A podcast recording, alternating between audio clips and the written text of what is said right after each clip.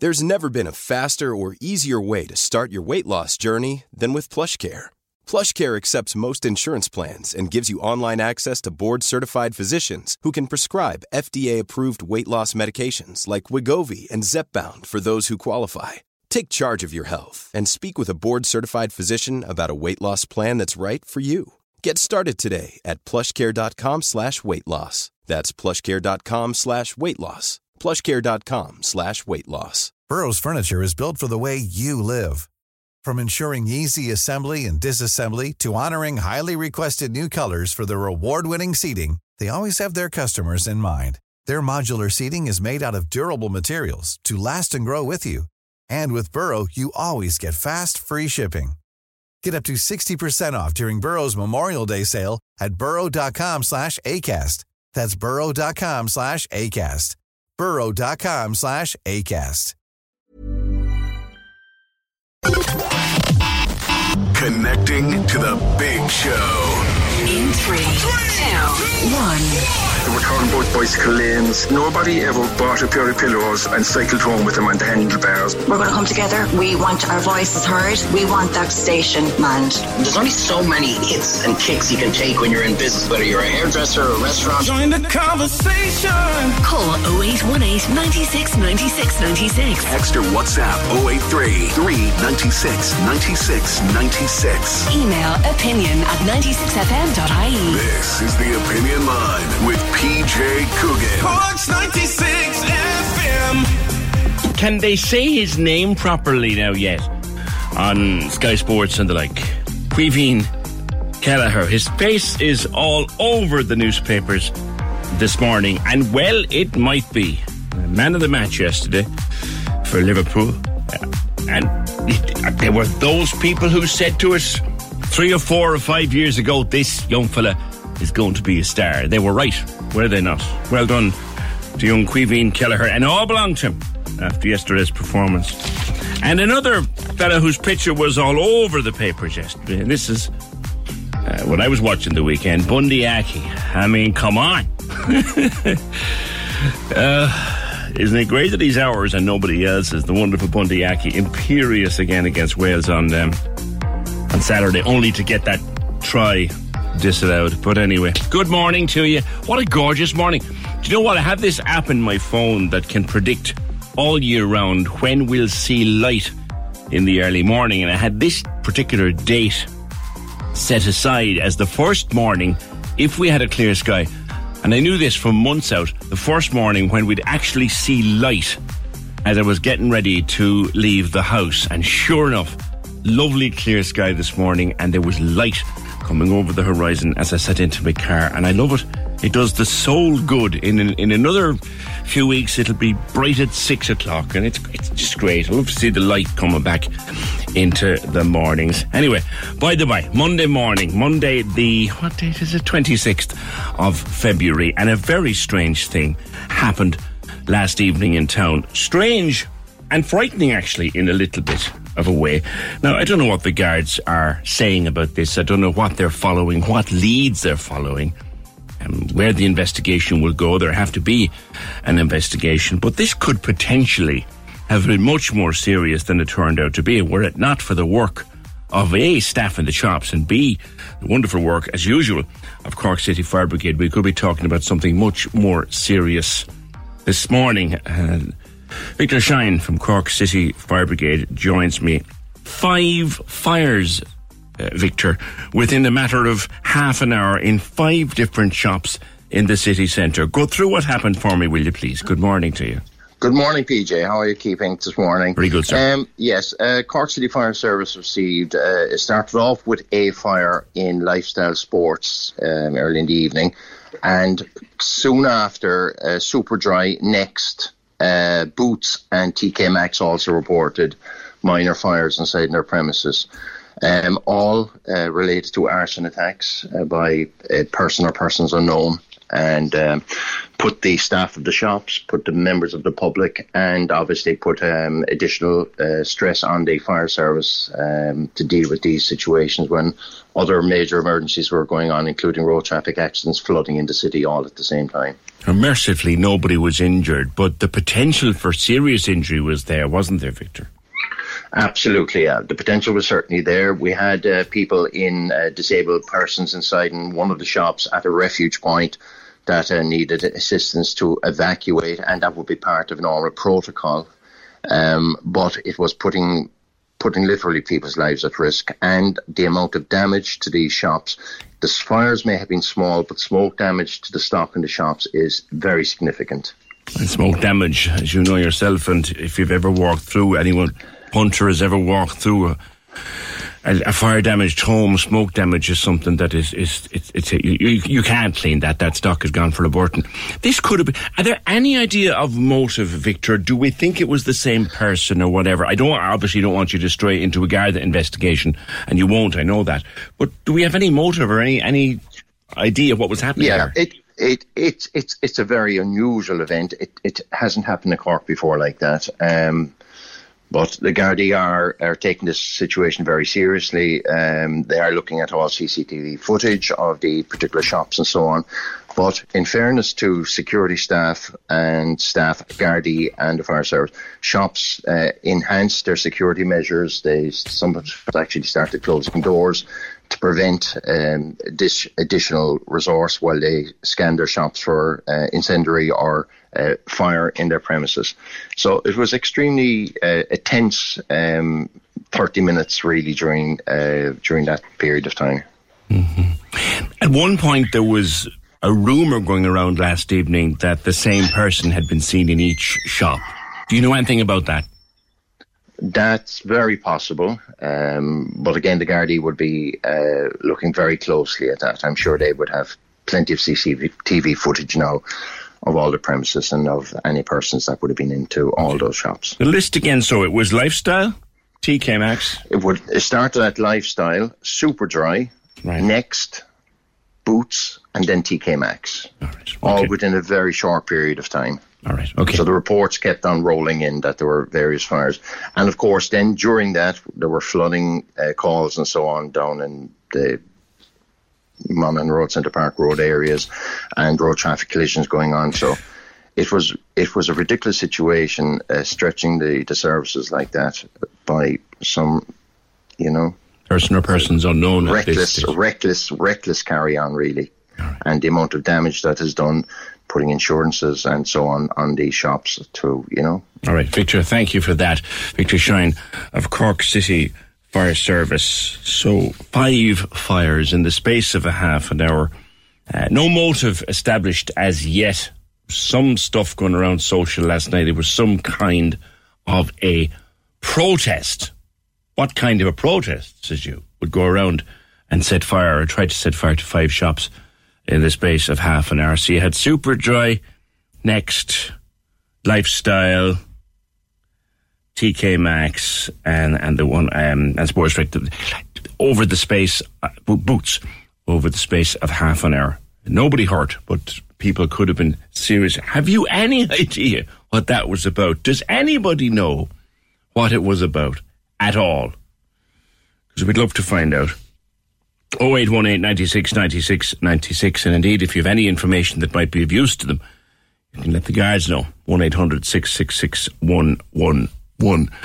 Watching the story at the weekend from Tralee, uh, you'll know that last week a man called Nathan MacDonald of Ballyseedy, Tralee, County Kerry, he was one of two people who appeared in court charged with possession of crystal meth for sale or supply following that huge, huge seizure last week at uh, Cork Port. And the Ballyseedy is a very well known brand name, of course, of a major garden centre in Tralee. And the people behind the garden centre took the unusual step at the weekend of releasing a statement. I'm reading here from the Mirror. Uh, Nathan McDonald was their chief executive officer. So they felt the need, I suppose you would, wouldn't you, to issue a statement on social media. And it said, having worked tirelessly to provide a local hospitable service to the people of Tralee and Kerry at Ballyseedy Home and Garden since its foundation in 1992. The family wish to express our sincere gratitude for the continued support during this difficult time. Our focus is trying to protect the 140 jobs in the company, the families, and the wider community that the business is part of. We remain steadfast in our determination to keep the company trading by providing a service that is built on honesty, integrity, and hard work. McDonald, when he appeared in court, was charged with possession for sale or supply uh, with the amount over 13,000 alleged to have happened between October 27th and February 12th of this year. The district court was sitting in Tralee and told it was the biggest crystal meth seizure. I'm using the name crystal meth. It has a proper name, methamphetamine. We all call it crystal meth. It was the biggest crystal meth seizure in the history of the state. Also appearing before the court was a man called James Lean. He's 41, has an address in Pilgrim Hill in Listowel, County Kerry. He was also charged with possession for sale or supply, and again, the value exceeded 13,000 euro. Those men were remanded in custody. They're back before the court via video link on Wednesday. So the two very, very serious charges brought against two men, one of them being Nathan McDonald, chief executive of Ballyseedy uh, Home and Garden Centre, and then this statement coming from the family business that is Ballyseedy in the wake of that court case. Make of it what you will. Make of it what you will, but certainly a huge, huge triumph there for our um, our guards and our drug squad in particular. 0818 96 96 96. Um, okay, a couple of different things coming in there. One on disability.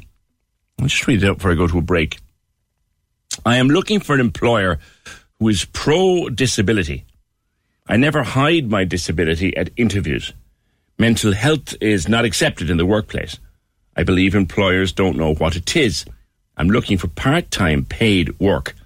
The amount of jobs I've got, but we're all non starters, is unbelievable. Please do not read out my name. Isn't it enough that I have a disability? Not that it matters, but you don't tell me the nature of your disability. Um, there, but yeah, if you're if you're finding it difficult to get a job because you have a disability, then that's certainly not fair on you.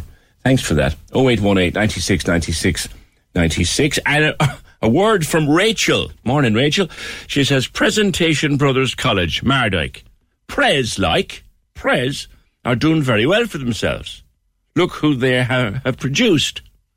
Cillian Murphy, Peter O'Mahony, Caoimhín Kelleher, and many more. Thanks, Rachel. Thanks for that reminder. 0818 96 96 96. Have you had a delivery lately? Saturday night, Friday night, you ring up, you book, you buy your food, you pay for it with your phone, and then it gets delivered to your door within the usual. It, thousands of people do it every weekend. Michelle had a very strange experience recently. I'll talk to her next. 0818 96 96 96. Join the conversation. This is the Opinion Line. With the Furniture Centre, Watercourse Road, Blackpool. For sofas, beds, kitchen, dining, and mattresses. Over 45 years in business. TheFurnitureCentre.ie. Corks 96 FM. Now, you might have got a delivery on Friday night or Saturday night or last night. You know how it works. You go through the apps, you get your food, you pay for your food, and it comes to the door. You might give a driver a tip, and you might not. That depends on yourself entirely. But it's normal part of weekends now, especially. Loads and loads of people out delivering. Okay, they're not making very good money, but look, they're out and they're getting a bit of work out of it. But Michelle, you live in the, the Lee Road area, and we'll, we'll leave it at that for now. You had a very, very strange experience recently with a food delivery. Yes, that's right. We ordered, myself and my daughter ordered uh, Deliveroo on a Saturday night. Then they text you, you know, to let you know that they're on their way. And like my, my Eircode is never where it's supposed to be, but it's it's just like a tiny bit out. You know what I mean? We, like they deliver to the window all the time because I'm on the ground floor. So we saw him coming, and the phone rang, and I said, "Oh yes, we're at the top of the hill." He was, no, no, you're not here, you're not here. And I said, no, we are here. So after about seven minutes of talking to him, he pulled up outside my window. And he said, uh, you know, you give the wrong address. You give the wrong address. I said, no, I didn't give the wrong address. This is the address we get delivered to all the time. So there was a bit of argument at the window. I'm telling him I, I'd already paid for it and I gave proof that it, my address was that address. And he said, no, I can't get you here. You must come out. So hold on. So so you've obviously had uh, deliveries before. Oh, yeah. all the Okay. time, yeah, And I take it you're yeah. you're in an apartment block. So Yes. right.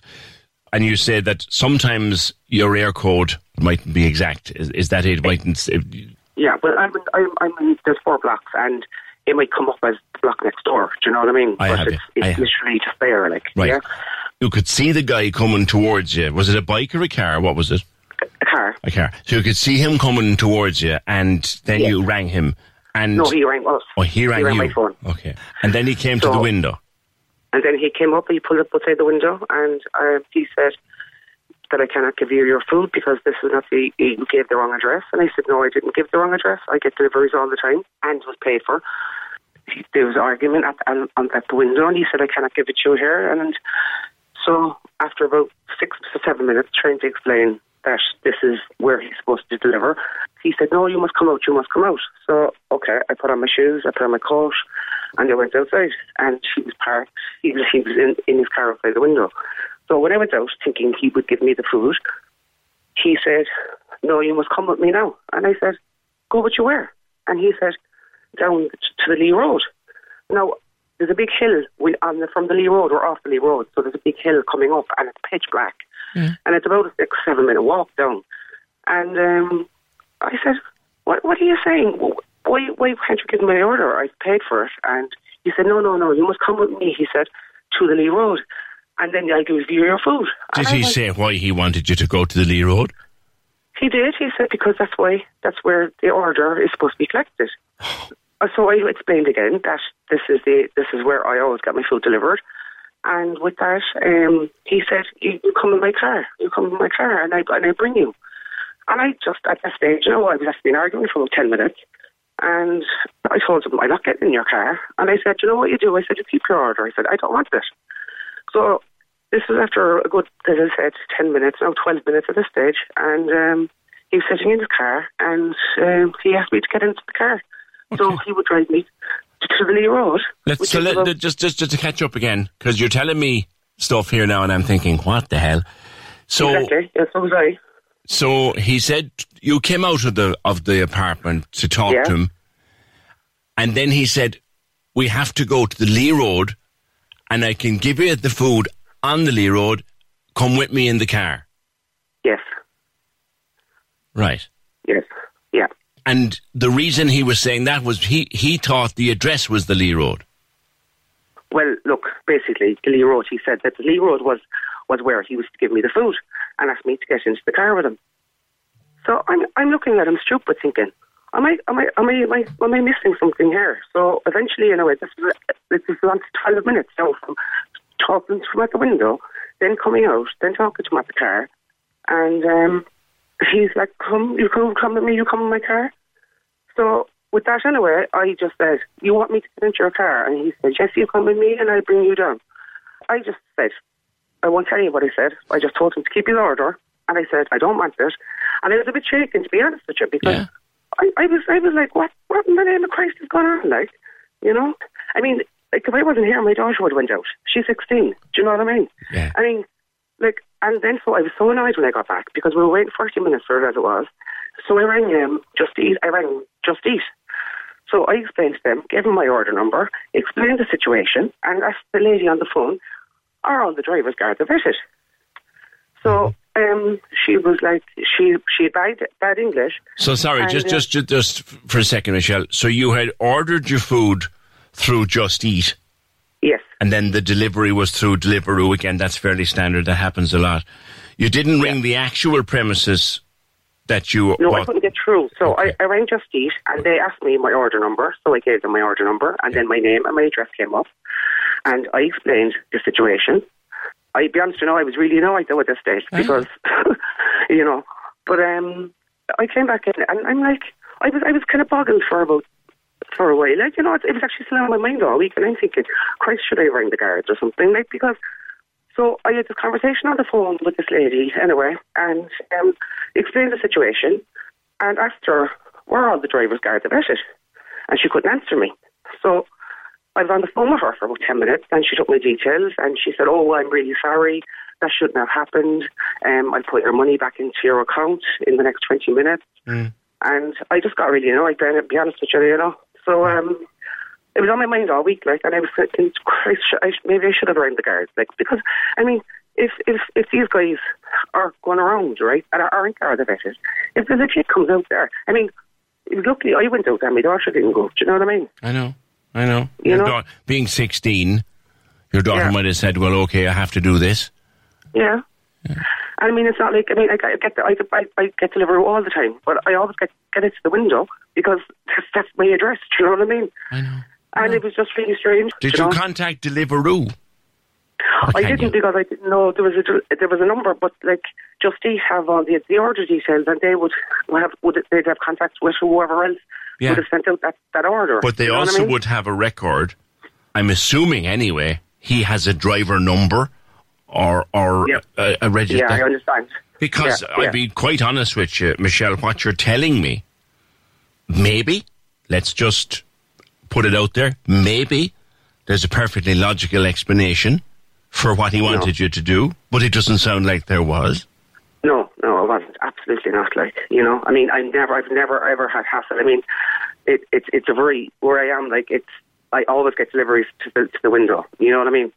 And like even up here, like I mean, I wouldn't walk out here at night time. I wouldn't walk up here at night time. Do you know what I, I know mean? what you mean. And, you know, and I just, I was just thinking afterwards. I was thinking, Christ, if my daughter had went out, or even any other child that had delivered, do you know, that was, you know, like they, they probably wouldn't kind of like hop it, like. And God say, alone, oh, oh, God alone knows. It does sound off. It does smell off, doesn't it? It, it, it is. Let's throw it out there, Michelle, and see if anyone's come across this happening before. If there's any Deliveroo drivers out there who could maybe explain what might have happened if there was an innocent explanation. Let's just see. Thanks for the call. No bother. Thank you. Bye. Bye, Michelle. I'm just entertaining the possibility that there's a logical explanation here. Possibly there is. Possibly Michelle got the wrong end of the stick. Possibly. So she orders her food. The guy rings to say he's on his way. And she says, Come to the house. And he said, No, that's the wrong address. And she said, No, this is the right address. And then she comes out to the car at his request. He says, Will you get into my car? I have to drive to the Lee Road. And then I'll give you the food. His food is the food's in the car. And she he wants her to get into the car and go to the Lee Road. Presumably then she gets her food. He didn't mention that he'd drive her back. That was another strange thing that occurs to me. But is there a logical explanation for this? Does the driver have to give the person the food at a very specific location or very specific address? Is there an innocent explanation here, or is she right to be concerned? Okay. That's I'm just putting it out there because I genuinely don't know. 0818 96 96 96. It sounds off. It sounds off, but sometimes things sound off and they're not. So if there's a logical explanation, I'm sure Michelle is open to it and we certainly are. 0818 96 96 96. Mormont Road, Montenotte. Good morning to all the fine people up there. Wow. Uh, this was last Friday, and they don't want to give out their name. That's okay. But this was the water coming out of their taps last Friday. It's like, do you know the kind of tea you'd get in a house where a person didn't normally make tea? Do you know that kind of one? You know, innocent water scalded to death. You know that kind of old, horrible old, mawkish old way? Yeah. This water that came out of the tap looks like a cup of very lousy weak tea. That was in Mormont Road, Montenotte on Friday. So clearly, uh, not a lot being done about the state of the water up there. Bernie says, I'm shocked that Michelle didn't go to the guards. That's a very strange story. Michelle still could, if she wanted to, still could go to the guards. And that's the beauty of going through Just Eat or any one of these apps. She'll have a record of the whole transaction on her phone.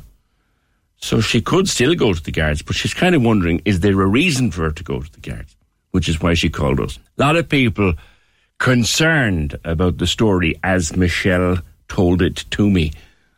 That story would worry me. She needs to report it, says Kate. And she still could, because she will have, because of the way all these apps work. It's one of the good security elements, to them, is all of the details of your transaction will be stored on your phone in your account. So if she's concerned, she could indeed go to the guards. I think she phoned us because she was kind of debating in her mind whether she should. Yeah, Pauline says that sounds dodgy to me. Thank God you're safe, Michelle. I, for one, will be telling my daughters about this. Thank you. Yeah, we'll podcast that interview later on. Michelle is kind of in two minds about whether she should have or maybe indeed should go to the guards.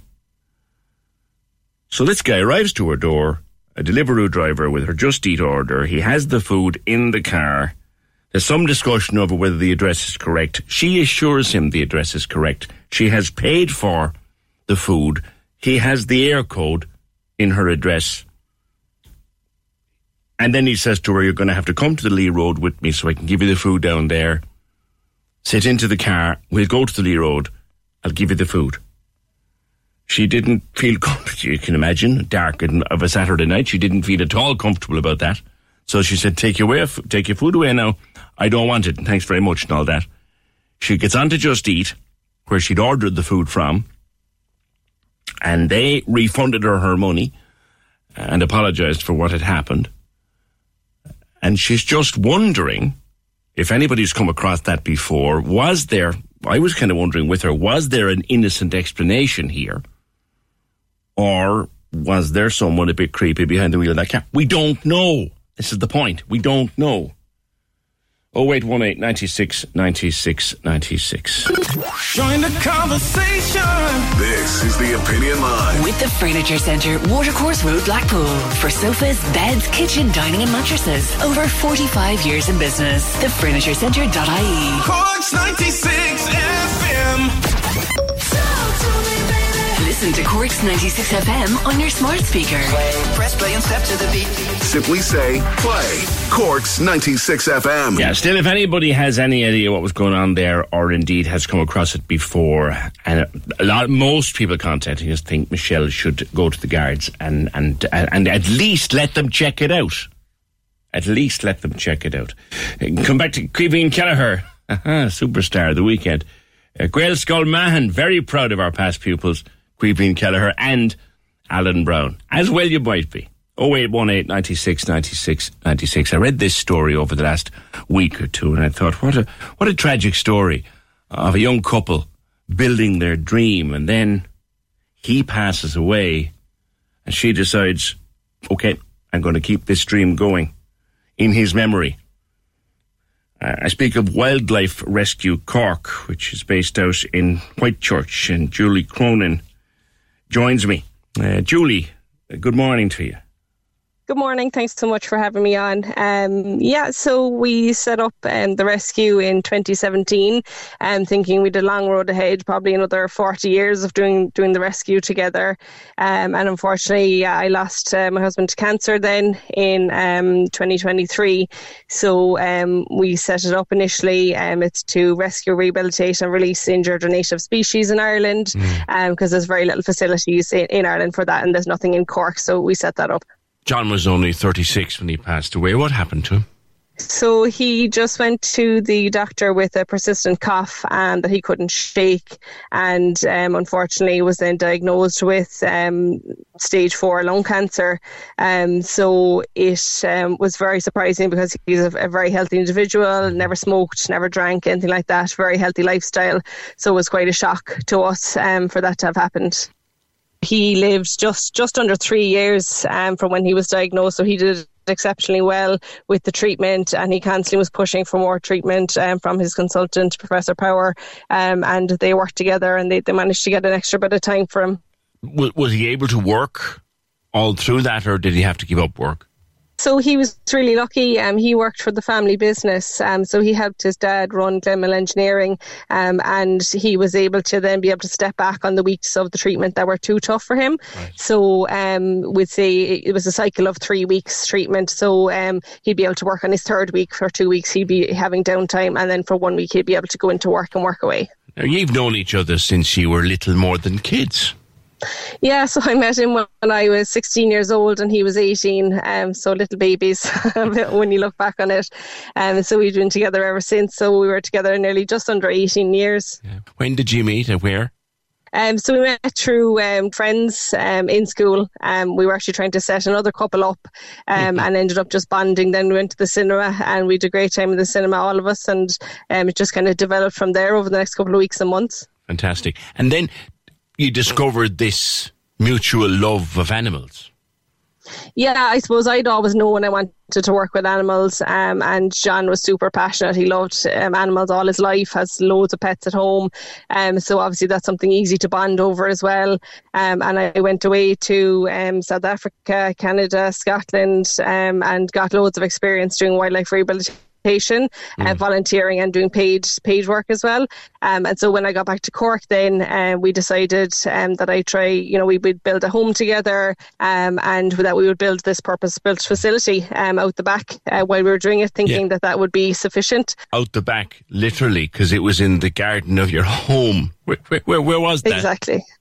Um, so it's out in Whitechurch. We built our home out here, and the rescue centre is out in Whitechurch as well. Okay. And what size of a place is it now? How many residents do you have? Um, so I currently have 25 animals on site. Um, in this is supposed to be the quiet season, but we're quite busy for what should be our quietest kind of two months of the year. Mm. And the summer season then is extremely busy. We get maybe 15, 20 calls a day from people looking for help that they found an injured animal at the side of the road, or veterinary practices will call us and um, that they've handed had something handed into them.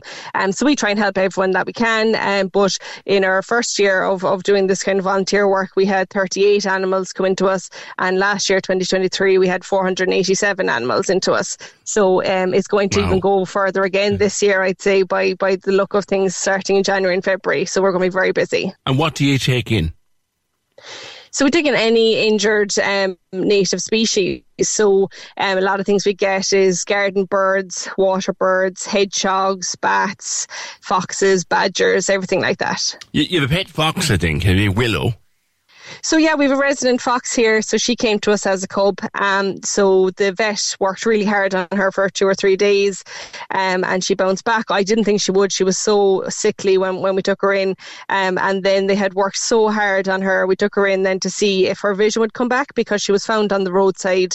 So we thought it might just be a concussion, but she never regained her um, eyesight. So right. she just stayed here as a permanent resident then with us. Yeah, a lot of people just on that Julie, a lot of people, particularly in sort of country areas or slightly more rural areas, they have foxes that come to them and they be thrown out bits of rashers for them and, and things like that. Is that advisable?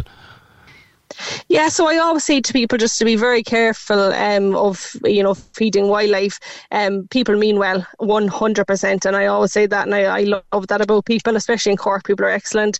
Um, so I would just say to just be mindful that if you are throwing out bits of food, it should never be the entire diet for something, so that it no longer needs to go and source or hunt for itself.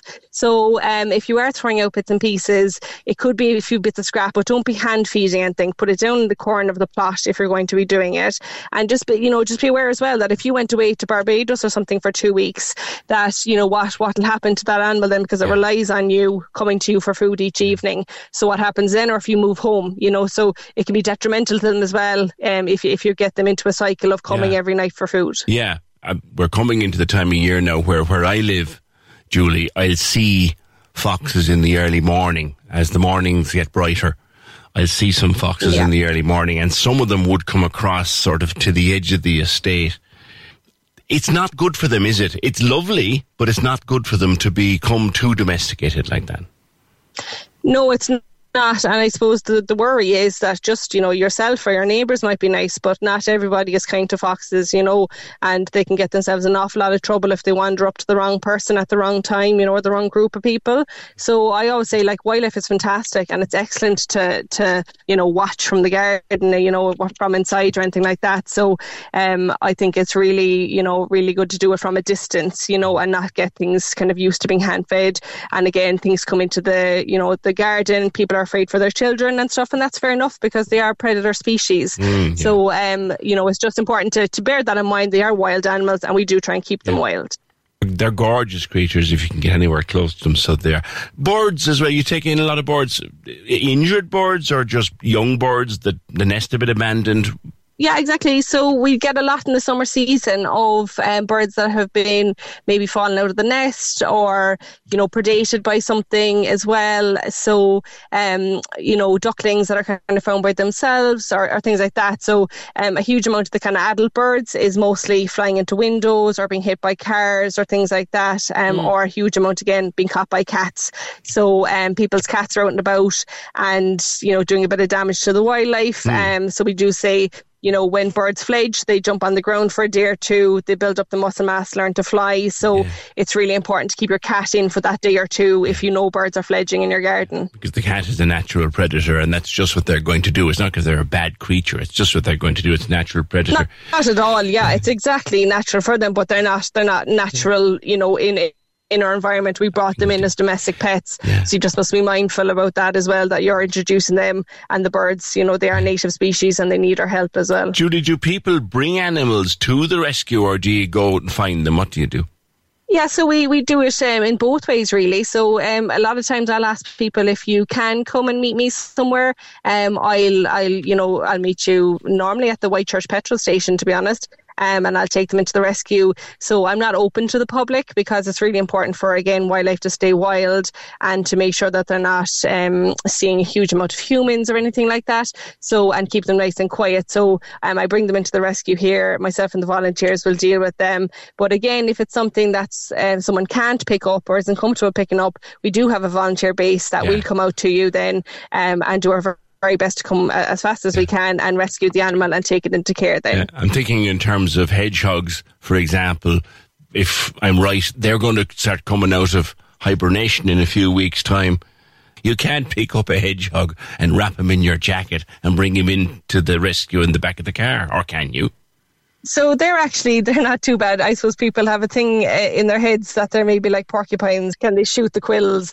Um, so they can't. So uh, what we'd recommend is if you do come across an injured hedgehog, that would be something at the the road, or if it's laying out in the grass during the daytime, that you just put on maybe some gardening gloves or a thick towel and pop him into a cardboard box, um, and then you can get him or a cat carrier or something. You can get him get him out to me or to a vet. But we would just say, you know, obviously your own health and safety is important. So sanitize sanitize your hands afterwards yeah. um, and just be aware that they can climb out of boxes as well. So people yeah. often put them into the sheds thinking it's great, he's set, and then they go looking for him later on and he's absconded out of the box. so, you know, you just have to make sure things are sealed and secure, but also yeah. ventilated at the same time. We, we used to have a visitor. Uh, a little hedgehog used to come into our garden at night, and he was happy as you know what? He found his way around the garden and he got what, eating whatever he was eating. But the dogs used to work out inside the kitchen because they didn't know what this small, roundy, spiky thing was that was out, and all they wanted to do was was sniff him. Yeah. The problem with them is, aren't you, Julie? They are riddled with fleas, though. Would you get fleas off them? So they have their kind of a lot of species of um, like host specific fleas and things that only go for that species. Um, but again, a lot of these things are kind of topical treatments that you know if your own pets are you know treated as they should be for worm and fleas constantly, and um, you know through your veterinary practice, then they shouldn't pick up these things um, off animals. Uh, but again, you're just double checking your pets if they're out in the garden, and it's more so danger for the hedgehog. You know, if you do have dogs and you know a hedgehog is coming to frequent you know, whatever, if you leaving out food for your cats and stuff at night time, the hedgehogs nearly have a little watch and they know what time you put the food out, so they'll come marching out of the hedge then looking for the food. So it's just to, you know, just make sure your pets are safe, but also to keep these animals safe from your pets. That's exactly what my little fella used to do. He'd get up on the deck and there'd be spilt cat food and he'd have a ball. An absolute ball. Yeah. Tell me about. It. They love it. Yeah. Tell me about Bella. John is still with you as long as Bella's still, with you, isn't she? Isn't he? Yeah, exactly. So Bella um, is a rescue boxer um, from the ISPCA. So we actually got her as a pup um, from a litter that was taken. Um, and um, she was the best thing we ever did. Um, so she gave us life again when it was very difficult for us to focus on anything and to be able to get up and see her little face. So she is full of beans. If anyone has ever had a boxer, you know, they're just full of mischief, full of bounce and, and great crack. So she gave us, she gave us a lot of, a lot of laughs really. And she actually came came with me to the funeral as well, which was really important to both of us that she'd be able to say goodbye as well. So she actually came with me and she was a great hit at the funeral. Do you know, people don't know what to say to me, but they were able to come over and, and kind of rub Bella and stuff. So it was just a, kind of therapeutic for everyone, really. That's nice. That's lovely that he she came to the funeral. Yeah. Yeah. That's that's that's lovely. So the plans for the year are lastly, Julie. And by the way, do you get any funding for this wonderful work? So, um, pretty much the majority of our funding is actually from the public. Um, so we're very lucky in Cork. I've always said it. Uh, the Cork people are fantastic to get behind, you know, initiatives. And we do find that definitely when we pick up animals, um, oftentimes people will give us um, a donation or through PayPal or Facebook. Um, so majority is through um, public donations. We did receive the last two years a Department of Agriculture grant. So that went up from 4,000 to 8,000 last year. So we were delighted with that. But again, our costs are increasing year on year because the demand for our services is increasing. Um, so I suppose what's next for us is we really need to move. So so we need a bigger facility. We need either land or outbuildings or somewhere for a long term lease and that we can get in there, build our aviaries and really continue the work we're doing and, and, you know, provide a larger accommodation for all the different species that are needing our help. Well, delighted to speak to you. And you know what, Julie? I sense it won't be the last time because for people, if they come to us with stories of birds or foxes or badgers or anything that they happen to have found injured, we'll know who to call and who to send them to. Great talking to you. Perfect. Thank you so much for that. I really appreciate your time. Uh, thank you, Julie, and uh, we appreciate yours. That's lovely. Lovely work going on out there. I know the hedgehogs. I just, Kate says she has a hedgehog house that she doesn't even go near, uh, so you don't disturb them. Um, another tip, you, you can pick them up with towels if you don't have gloves. Yeah, they are harmless little creatures, but they're dirty, like they have fleas, like and stuff like that. But they're lovely. We used to have one.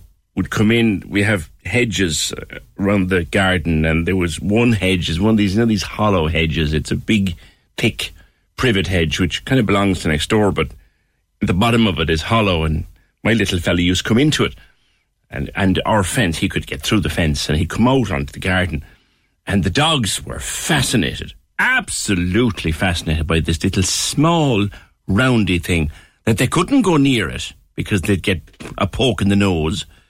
And it wasn't any danger to them. And it would rob the cat food and it would rob their food if it got half a chance. He disappeared after a while. I think he must have found somewhere else to live or he just passed away or whatever. But yeah hedgehogs it's hedgehog season. Anybody got a hedgehog that comes out into their garden and robs the cat food. 0818 96 90. I love them. 0818 96 96 96. Join the conversation. This is the Opinion Line. With the Furniture Centre, Watercourse Road, Blackpool. For sofas, beds, kitchen, dining, and mattresses. Over 45 years in business. TheFurnitureCentre.ie. Corks 96 FM. The lines are live. Oh, hello. Join the conversation. Call 0818 96 96 96. Text or WhatsApp 083 396 96 96. Email opinion at 96fm.ie. This is the Opinion Line with PJ Coogan. Corks 96 FM. Yeah, there's no one talking about um, a motive of any kind, or we don't seem to have any idea of the motive behind that series of arson attacks in the city last evening with five fires started in five separate shops between 5 and 6 p.m. Thankfully, nobody injured, uh, but things could have been an awful lot worse thanks to the great intervention of our wonderful fire brigade. As always, we spoke with Victor Shine earlier on. We'll podcast that later on. And staff in the various retail outlets brought situation under control. There are rumours, and that's all they are, that it was one individual spotted in all of them. I suppose that'll come through on CCTV when the guards trawl all the CCTV. No notion of a motive, though. There was one suggestion going around on Reddit and other socials last night that it was some kind of a political protest. I'm not going to mention the nature of it. Wouldn't want to give it oxygen, to be quite honest with you. But certainly something. So there was some link between the five of those uh, yesterday evening. Here's hoping the guards pick up whoever was responsible. 0818 96 96 96, the number. The text or WhatsApp is 083 396 96 96. And the email opinion at 96fm.ie. Now, Nicola Higgins, I was reading about young Nicky. Um, he's what? He's only nine months old now, and he is. He's already proven the doctors wrong at least once. Morning to you. Good morning. He has, hasn't he? He's proven the doctors wrong at least once. He has proved the doctors wrong since the day he was born, PJ. What? He was born with a number of different uh, conditions. He was indeed. He was indeed. Um, Nicky was born at 27 weeks with um, a two cord vessel and low blood flow. Um, born by emergency C section. Um, low birth weight of 985 grams. He'd fit in the palm of your hand. Mm. He was your seventh. He was my seventh, And yeah. a little bit of a surprise, I think he was. He was a big surprise. How how old are your other kids? Uh, the eldest is 21. I'm 20. I've 18, 16, 4, and 2. So two. So you were you were used to the mammy business, uh, but he had Oh, some, well used to it. he had some surprises for you. Did yes, he did. You you didn't think he'd make it through his first few days? No, um, we didn't think he'd make it at all. I was um, brought into hospital on the second week of April with reduced movements. We thought we lost him then. Um, but when he survived us, as we call him, our little warrior, um, he was born on the 3rd of May by emergency C section. Um, he was breathing perfect himself when he was born. Um, two minutes of life, then he had to be. This is very upsetting. He had to be um, intubated Wow. So he was breathing on his own when he was born. When he was born. Yeah, he was breathing on his own. His little cry was like a little kitten. Mm-hmm. That's all I remember. And I didn't get to see him then till twelve o'clock that night, and he was intubated. And they told me that it is very, very low percentage of Nicky making it. He had to have surgery when he was what, only a few days old. That didn't go so. That's that right. Go He, so well. he had no, he had surgery on his heart, and it didn't go too well. He was born with chronic lung disease, pulmonary vein stenosis, left upper and left lower, and ASD. It's a hole in the heart in the two chambers of his heart. Pulmonary hypertension, um, hypothyroidism. So it's the so much. it's the lungs really. so much going wrong in such a small little body. And and, and, did a did a doctor and look with the best will in the world? I suppose he knew no better at the time. Did a, did a doctor say to you, "Look, the best thing you can do is take him home and palliative care"? No, no, that was when we got to Crumlin. Okay. Okay. What happened Yeah, there? he was transfer- he was transferred from the Coombe. He caught COVID in the Coombe at two weeks old. God. So he would have been 29 weeks. Um, he I nearly lost him then again. He was intubated again. He got very, very severe COVID. Um, he was in isolation for four weeks. And when he overcame that on the fifth week, he went across the Crumlin on the 25th of July. Just for, because he was born with a cleft lip and palate, the Coombe, they don't have the facilities for cleft lip and palate for feeding.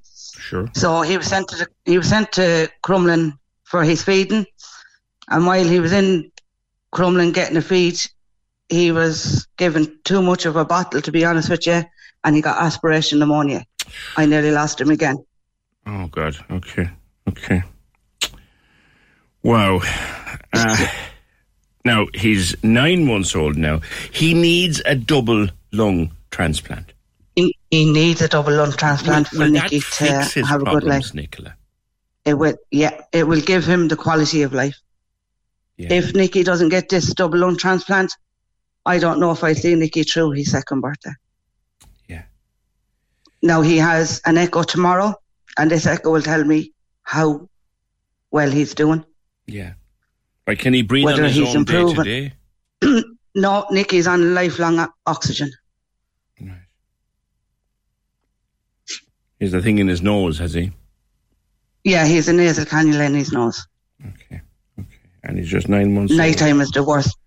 Yeah, nine months old. Nighttime is the worst because you're just sitting up watching his breathing. Yeah. Could he stop like in any minute? We were taught we were given CPR. Um, what would you call this, Training in Crumlin before we before we left Crumlin. We were given CPR training because Nicky can go into cardiac arrest at any time. How on earth do you give CPR to something so tiny? I don't know. It's scary. When I was doing it on a little doll, it was scary. Very, very scary. We have to train our kids into doing CPR as well. My goodness me. My goodness. Now, assuming that he can get the double lung transplant, he'll have to go to Birmingham for it. Over to Birmingham, yeah. Mm. And it, I can't imagine that there are too many um, donor lungs that, that that are that small, and that young. That are that small, exactly. He's just he's on the list, and it's just hope and pray. Mm, And you could get a call like, We could get a call. We're hoping we'll get the call. I, Mm. uh, I'm hoping and praying every day that we do get the call because to lose a child, it, I don't even want to go there. I know. And could like could this call come like tomorrow? It could come anytime. Right. So you pagers and phones. And do, they still do it that way? Yeah. They still just call you directly on the phone? Is that what it is? And say, get They, they'll, the Birmingham will um, directly call my partner Nicholas, Right. and once he gets the call, it's off he goes. Off he goes like that. Getting you. No, I know that you're from a Aghada, but you live in you live in Kildare. I'm living in Kildare. Yeah. How quickly could you get across? Oh, we have air ambulance and everything. Nicky is um he's to be airlifted. So when we get the call, he'll just we just bring him to It's all in the place. nearest place. It's all in place. Everything is in place. Yeah, it's like it's like hospitals. If Nicky gets sick, he's red alert.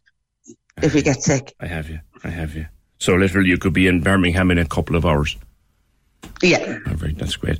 Now it's going to cut. You have you have a GoFundMe going, and you've various We have a GoFundMe going. various fundraisers happening because it's going to cost an awful lot of We money. have indeed. Yeah. It is indeed. Well, It is indeed, and the fundraising is happening in the Midleton Park Hotel with the fantastic Fanta. Ah, exactly. Listen, there's nothing happens in East Cork that Fanta isn't stuck in.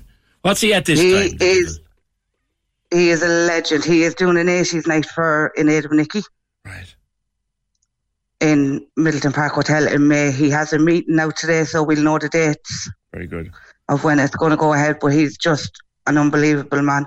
He is, isn't he? He is. He's stuck. Brilliant. Any anytime someone rings me with any kind of a fundraiser or any kind of thing from East Cork, Fanta is connected to it some way.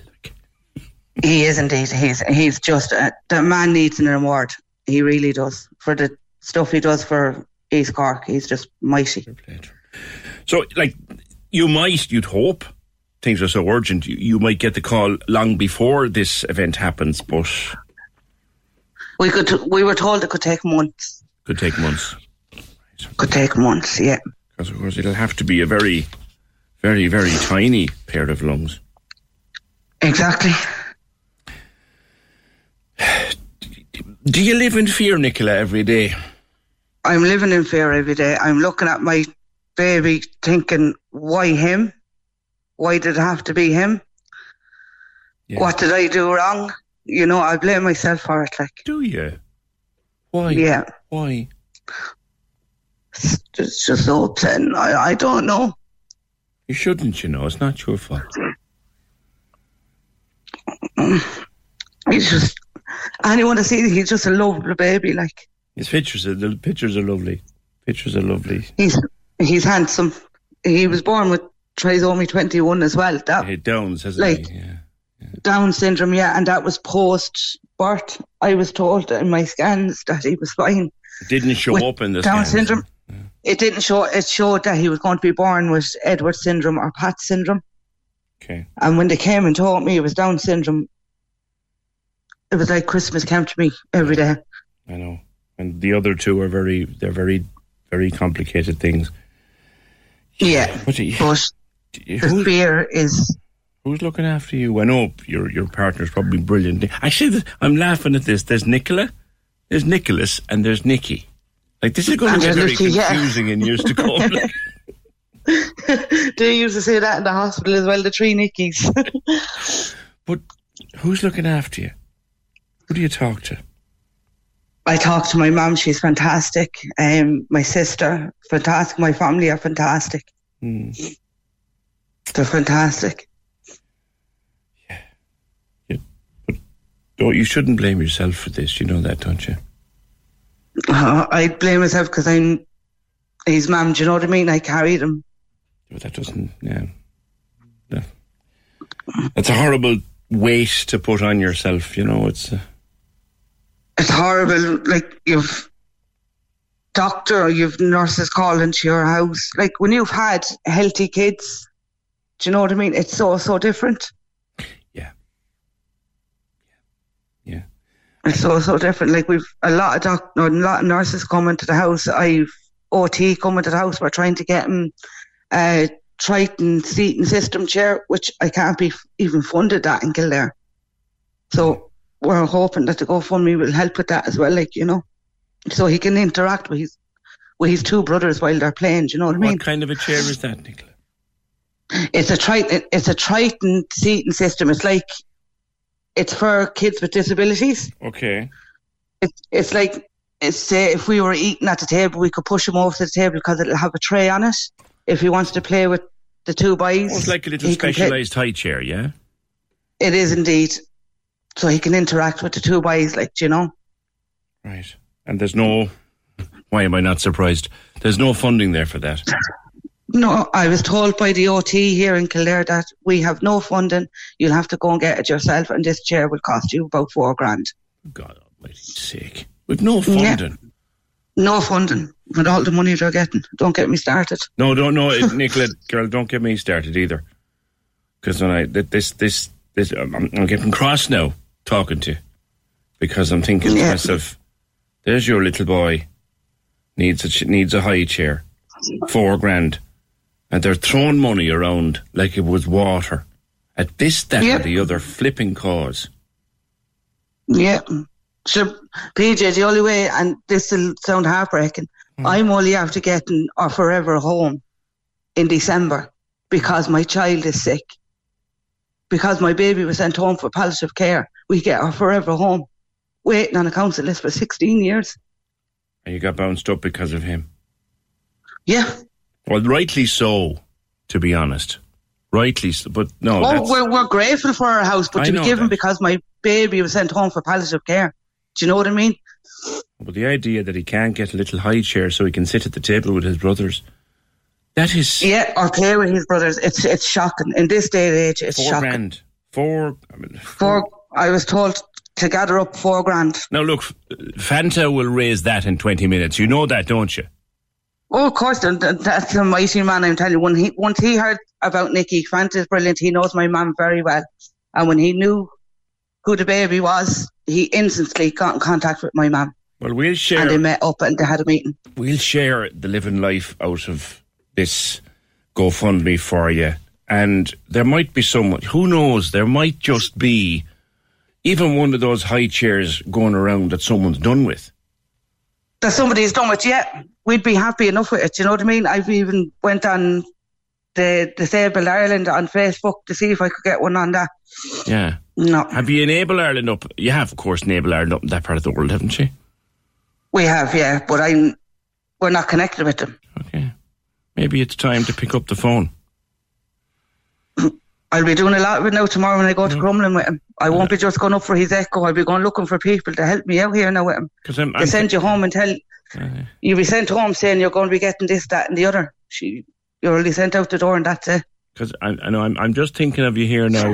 I'm, I'm thinking like a parent, Nicola, not like a, not like a broadcaster or a presenter. I'm thinking like a parent, and I know that you've got to raise all this money to get him to Birmingham. And when that call comes, you'll run, and you'll be there. Oh, and, definitely. And, and they're the best, probably the best doctors in the world over there can do all this They're for him, and I hope to God they can. But this Brilliant. this little high chair, four effing grand, Thousand euro. Yeah, and and there's no money there. no money. and they're throwing money out right, left, and centre. And you know me, and you don't. We don't have to go. We, we don't have to make a list, but we could in our heads where money is Exactly. being thrown around this country like it was water at our Yeah. nonsense. And can't be given to the people that need it. Oh, Nicola, Nicola, Nicola, Nicola. Give that little warrior a hug for me, you? I will indeed. And if we can Because find, that's what he is. He's a little warrior. if we can find you a chair, um, we'll see. Give us the name of it again. It's a JCM Triton seating system. JCM Triton seating system. If there's one out there that someone is done with, because you know what? Do you know the best thing that happens with these? This is the thing that drives me mad. So someone will have had it and used it, and then they'll have sent it back, and it'll be sitting in a flippin' skip somewhere or a store. That's just it. Yeah, that's just it. All right, Nicola, you look after your beautiful little lad, and look after yourself. I will You're not to blame. You I will indeed. You're Peter. not to blame. This isn't your Thank you. fault. this isn't your fault, Nicola. All right, girl. You That's stay in touch. Peter. Thank you so if there's much. anything we can do, if there's anything we can do, you know where we are. All right. Thank you so much, PJ. Take care. Cheers. Oh wait, one eight ninety six ninety six ninety six. Forgive me, that made me very very cross. Very very cross. We're throwing money out right, left, and centre at every kind of a half-arsed scheme, notion. How much money was spent? No, sorry, no, right? How much money was spent on this bottle tax bullshit? And that poor child can't get away a, a, a, a. Don't start me, lads. Don't start. Join the conversation. This is the Opinion Line. With the Furniture Centre, Watercourse Road, Blackpool. For sofas, beds, kitchen, dining, and mattresses. Over 45 years in business. TheFurnitureCentre.ie. Corks 96 FM. Fiona, you were listening to, to Nicola on about baby Nikki. Are you as annoyed Hi. as I am? I'm very annoyed, Peter, and I'm speaking from experience, uh, and I've spoken to you before about all these kind of things. I have a little granddaughter that has scoliosis and uh, other problems on her, and she's nil by mouth. And we got them seats through Enable Ireland, so that's what I want to tell herself. Get on to Enable Ireland and ask them to push for the seat for her. Yeah. She's not in contact with them, but I suggested to her that she Oh, pick up I- the phone. Or get on to Cope if she's not in contact with Enable Ireland, if she goes through Cope. Well, she's in Kildare, so I'm not too sure if Cope are up there, but, Right, right, definitely right, Enable right. Ireland or some one of those services. Definitely, yeah, Yeah. and they will push for the chair for her because it's a godsend for our little one because she can sit at the table with us. Yeah, explain to me, even Fiona, how it works. So, Um, it's basically like a normal uh, high chair, but it's for their disabilities that they their little bodies can sit into them, and you can hoist it up and hoist it down, and and it has a tray in the front of it. Now, at the moment, we're not using ours at the moment because it's it's gone back to Enable Ireland because our little one is nil by mouth okay. and will be for a long time. So some other child could have benefit from it Sure. because they're so expensive. Now we did wait, PJ. I will say that we did wait, and we waited. Three, uh, our little baby Naomi will be four in May, and we waited three years for her wheelchair, which we only got Baby about. Naomi, I know you, You know are Naomi. now. I You know remember you now. Yeah, yeah. Yeah. Yeah.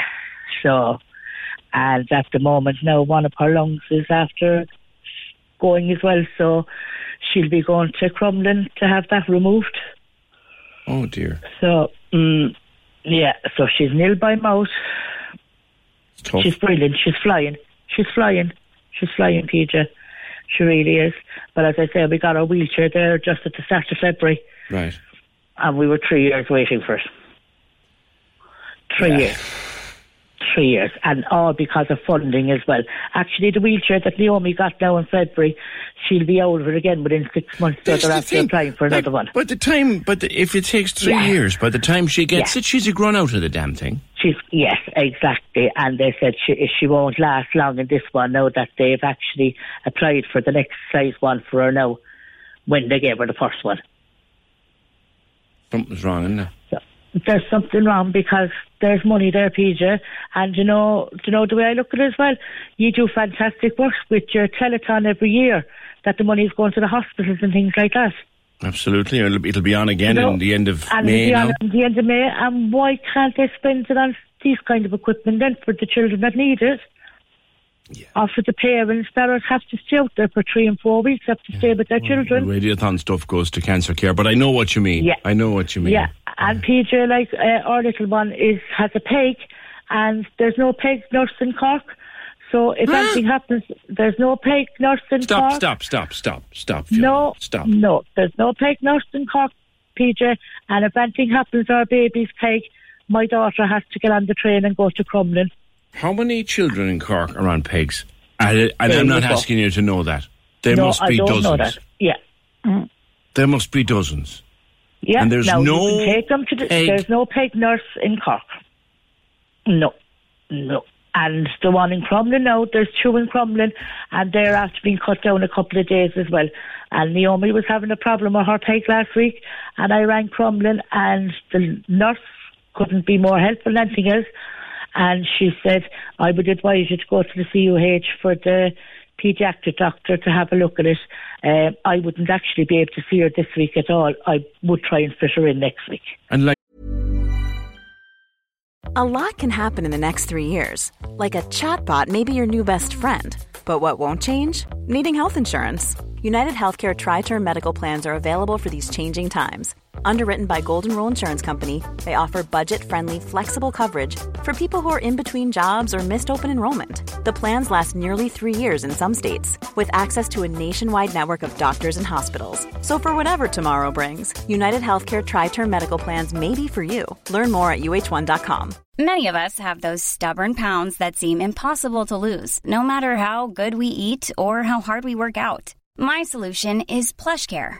PlushCare is a leading telehealth provider with doctors who are there for you day and night to partner with you in your weight loss journey. They can prescribe FDA-approved weight loss medications like Wegovy and Zepbound for those who qualify. Plus, they accept most insurance plans. To get started, visit plushcare.com slash weight loss. That's plushcare.com slash weight loss. There's never been a faster or easier way to start your weight loss journey than with PlushCare. PlushCare accepts most insurance plans and gives you online access to board-certified physicians who can prescribe FDA-approved weight loss medications like Wegovy and Zepbound for those who qualify. Take charge of your health and speak with a board-certified physician about a weight loss plan that's right for you. Get started today at plushcare.com slash weight loss. That's plushcare.com slash weight loss. plushcare.com slash weight loss. for people who don't know it, if the peg isn't working, the poor child doesn't eat.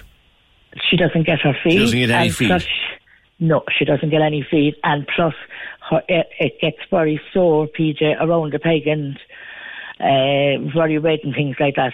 So there's no nurse. There's in no Cork. nurse in Cork. No, there's no peg nurse in Cork. My God, and Fiona. Surely, be to God, PJ, there has to be a nurse in the CUH with such a big hospital or the Mercy Hospital that could be trained to do what they have to do with the peg. Exactly. Send them up. Because send send some nurse up to Crumlin for a couple of months Yeah. and teach them Mm. that. Mm. My daughter had to learn how to use the peg, PJ. And she had to stay in Crumlin to do it. When Naomi got fishing with the peg first, my daughter and my sister, they're the two most important people that are trained with it, that know what to do with it and things like that. And they had to go to Dublin to be trained for that as well. All right. My best to everybody. Uh, Fiona, Thanks but very much, cer- certainly your, your advice to, to, to Nicola is to get on to Enable Ireland up in her part of the country and see if they can help her with that high chair. Thank you very much, Fiona. My best to Naomi and everybody else in the family. There's another thing we've now discovered, lads. There's another thing we've now discovered in the last 20. God, this has been a morning of discoveries and not good ones. 4,000 euro for a specialised high chair for that little child um, whose mum is from Aghada, but he lives in Kildare. 4,000 euro and there's no money there. And the money were thrown around at this, that and the other. Thrown it around like water at this, that and the other. And, and don't any politician get onto me because you're all the flippin' same when it comes to that. And now we hear that I don't know how many children in Cork and how many adults, but how many children in Cork have a peg for feeding them at the moment. And there is no nurse. There is no nurse. We have 11 now. CUH and have the best of respect, the highest of respect and regard in the world for everybody working in uh, clinical practice in CUH and the Mercy. But we have no peg specialist nurse in Cork at the moment. Can you believe that? Oh wait, one eight ninety six ninety six ninety six. Fiona mentioned Radiothon, and uh, yeah, that is about. It is, of course, about uh, cancer services. But she reminds me to remind you that it's eighty-seven days away. Only 87 days away now to the Cork's 96 of FM Giving for Living Radiothon. It's back May 23rd to raise funds for Cork Cancer Services. Whether you're doing a coffee morning or donating all your loose change or putting on your team colours to raise money, you'll be doing it for a great cause.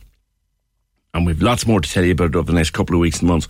Full details how to get involved in this year's Giving for Living Radiothon. Pop along to 96fm.ie. 96fm.ie. We are 87 days away from the Cork's 96FM Giving for Living Radiothon. Now, this morning, if you were caught in traffic, You'll have been cursing them, but more than 100 farmers were protesting as part of the IFA's campaign, Enough is Enough. There was about 60 tractors went through the city, out to Western Road, out to College Road to protest out there. Brian Desmond is a tillage farmer uh, in Kinsale and Brian, you're one of the farmers who joined this this morning because it's a very hard time to do business. Good morning. Hi PJ, how you doing? Very um, good. Yeah, I think my listen to that lady that was on before me. I think she's got problems too. We all do. Yeah, look, PJ. Um, there's huge issues in the issues in the farming industry at the moment, and across all sectors. I can only speak for myself as a tillage farmer, but I can see problems everywhere. Um, the IFA are down here organising a, a, a demonstration, I suppose, for the want of a better word, down the county county hall here, and Yes, their agenda is regulation, their ge- agenda is policy, which I do agree with. But bottom line here, PJ, it's financial. The agenda is financial. We're going out of business. Me personally, I had a very bad year last year in tillage. I lost money, actually. If I have another year like that, I won't be growing cereals. That's only me as a tillage man. Um, uh, again, across the board, there's cattle, there's pig sector, there's dairy sector, there's problems everywhere. But really, we could be talking about regulations and policies and fighting them. If we were getting paid for our product, we'd handle those regulations and policies. We would handle them. Brian, but right, right now, for, for a Tony, for a city boy, who- and all I know about farming is no farmers, no food. T- tell me what it's like on a day to day basis. Your crops, trying to sell them, trying to get it get, get paid for them. I suppose that's a bigger, um, yeah, okay, on a day to day basis, I deal with, with a co op. I send my cereals into a co op. I have no control over the price that I get for those cereals at the end of the day. Um, no, I mean, that's a historic issue. I mean, there's always merchants since with 5,000 years, there's grain merchants. Uh, I'm not going to change that. But my inputs, basically, that's my fertilizers, my seeds, my sprays, have risen dramatically since COVID. I suppose really since 2020, 21. Produce, the, the money I'm getting back for my produce, the price of that, that has not risen. So the gap has really closed here. I suppose to give you a good example here, PJ, Um, between myself and my brother-in-law, we grew 40 acres of oats last year. We got 195 euro per ton for our oats. If you go into any supermarket and go for the cheap brand of oats, it's one euro 95 per kilo. So equate that to a ton, that's 1,950 euro per ton of oats when we only get 195 euro for that, for that ton. So, and again, I'm saying that's 10% of the overall uh, cost to the consumer. I mean, that 10%, I'm actually not getting that 195. I have to pay my spray man, my diesel man, my fertilizer man. I know that, yeah. I know So that. If I, I know that. that down, really, am I getting about 23, 25 euro a ton? Possibly, that's it. Um, I suppose, PJ, we could go on and on here, but the big issue here, I mean, certainly the price of food in the supermarket cannot go up. There's already, whether we want to admit it in this country or not, there's already people on the breadline in this, This is, country. and this is the thing, and, and Brian, I'm very glad you brought that up be, before somebody else does, and I respect you very much for doing so. Because as a farmer, you've just outlined your financial issues, but you've also recognised that families trying to put food into fridges and larders, they can't afford anymore either. No. So what happens Absolutely. here then? What, ha- what, what has to uh-huh. happen? Look, honestly, I'm not the man to answer that. Are we dealing with a bigger cartel here, for the want of a better word here? We're not allowed to use that word. Be very careful about using that word, but you know, Yeah, absolutely. that, that we word can get people on higher pay grades than you and me into a lot of trouble. So let's, absolutely, and maybe I should take that word back, but really, possibly better, po- possibly better that you did, Brian. But let thank you for that. But let but let's just say that where's the money going is the best question. Correct, correct.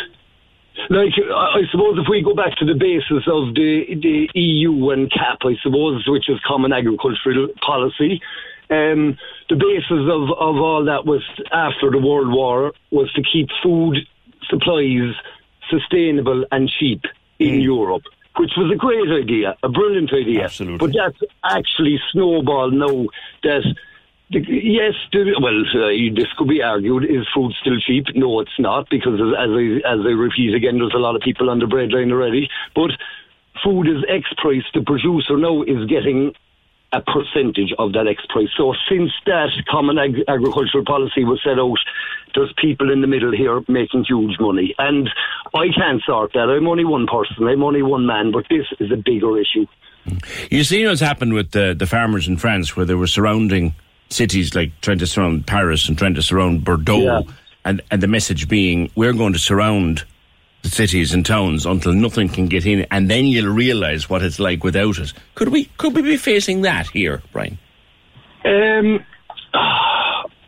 yes and no. I, I think short term, no. But long term, and I'm going to explain this to you if we've the if we've the time here. Take your time. We've time enough. Come on. Yeah, it'll take me a few minutes. Basically, you can see. Try and keep it from the- simple, Brian. Yeah, of course, absolutely. We can see from the media over the last few weeks since this has all kicked off in Europe that farmers are protesting against um, foods coming in from outside the EU. Now, yes, I do agree. Countries outside the EU, South America, um, uh, Ukraine, I suppose, God knows they have their own problems. I know that. Uh, I do agree they can produce food cheaper than us. And I can see why the EU want to bring in food that's cheaper. I mean, really, the EU care about economics at the end of the day. But I'll just take this scenario. If, we'll say, in 10 years down the road, that we're importing 100% of our food into this country or into Europe from outside the EU, what happens when one of these countries are a natural disaster or enter war or uh, COVID hits again, something like that, and the food transportation is stopped. What happens then? Then we starve. Absolutely, because we have no farming in our country left to produce for ourselves. So, yes. I, I, I used to think, Brian, you know, that like as a country, that, such as us, with okay, we might curse and swear about the climate, uh, but but to be fair, uh, it, it, we are a fantastic producer of food of all kinds. We should be we should be virtually self sufficient. We should be. I 100% agree with you. And as a matter of fact, going to that, uh, and I'll just touch on this again, in South America at the moment, and this is the agreement that Europe are looking for to get beef from South America. They're cutting down rainforests to, to make um, land for for uh, producing cattle. In this country, and I might be wrong in my figures here, per acre we can produce 10, uh, 8 to 10 head of cattle here. Mm. per acre and fine cattle in Argentina with because of the grass and the, the conditions they have for the same acre they can only produce three cattle. So I mean we're on about climate and we're on about food. We are massive producers. Leave us to it. Leave us to why, it. why, why, why are we why are we crippling our own native industries and importing stuff from around the world why, why, why is that necessary? It's a great question, a great question, and there's obviously a bigger power there that have the answer to that. All I, all I have to remember, Brendan uh, or Brian, and I'm sure you you'll remember. I remember sugar beet. I'm old enough to remember when we shut down the sugar industry, and now we're buying sugar from outside the country, and sugar went up. Yeah, correct. We were making our own. We were selling the stuff. Yep, that was 2007, I think, yeah, when the factory was sold. Yeah, you're spot on, I remember that. Yeah, all right. and, and I can see the same things happening here, did you? All right, fine. All right, look, uh, look after yourself. Thanks very much. That's Brian Desmond. He's a tillage farmer in Kinsale. Business is majorly affected by what's going on. That's why the farmers were protesting this morning out at the county hall and holding up the traffic and all that. They're going out of business and they're seeing themselves being put out of business by a system that was supposed to save them. The EU. Thank you, Brian.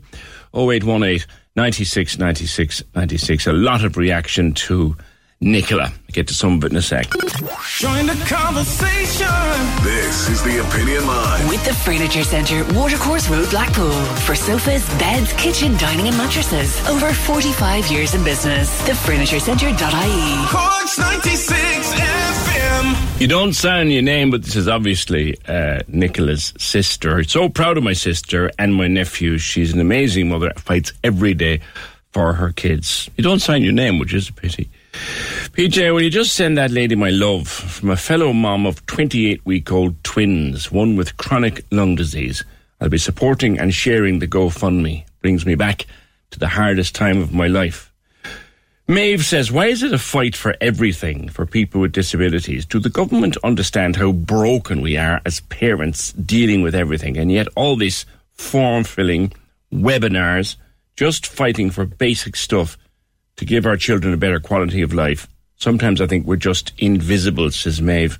And Anne was bawling listening uh, to, uh, Nico, to, to Nicola. I'm heartbroken. She's going through hell. We think we have problems in life, but nothing compares to what that woman is going through with her little baby. God help her. The government should give her all the help she wants. We should be shouting out from the rooftops. So sad for her and her family. Bear in mind, this is a woman you hear the pro- the podcast later, who's been told her her child needs a little four thousand euro wheelchair, as art uh, high chair, specialised high chair, four grand. There's no money. There's no money. Next time they're laying out cycle lanes and greenways and paying for bottle taxes and all that kind of crack, right? And they're telling you, oh, there's no money for that little child for a wheel for a, for a high chair. That's what you're dealing with, lads. That's what we're dealing with in 2024. Now, on the hospitals, and we hear so much talk about what's not good about our health service. But many people then want to tell us when you're inside in it, it's the best in the business. Kevin, you should, you, if, if it wasn't for the staff in the Mercy, we wouldn't be having this conversation. Good morning. Good morning, PJ. How are you doing? Very good, very good. When were you diagnosed with cancer? 2016. I, I prior to that, I had a massive heart attack in oh, 2000. I had a triple bypass in 2001, and prior to that, I had kidney trouble. Nice. And I had kidney stones, and I had a bad pain in my back in 2016, and I went to my doctor, who sent me for an X-ray, and from there I went to see my urologist, Dr. Eamon Coyley in the CUH. Yeah and he didn't like what he saw in the X-ray, and he said he was going to pass it over to Dr. Aidan Sullivan in the Mercy Hospital, who specialised in pancreatic cancer. Oh God, pancreatic. Yeah, that's what I have. So um, I met Dr. O'Sullivan in 2000 in April 2016, and he said I had a mass in my pancreas and it needed to be removed. The operation was scheduled for August, but they brought it forward to, to June. And I had a major operation. They took away most of my pancreas, my spleen, a good share of my stomach. Was that the Whipple operation? Yeah. No, it was. I didn't have the Whipple. I did the other operation. I didn't detail. Okay. And um, the operation was, uh, as we thought, was a success. But one of the margins was infected. And I started chemotherapy, intensive chemotherapy for six months. And it was fairly severe, I'll tell you the truth. And then I had 28 sessions of radiation treatment on the pancreas as well.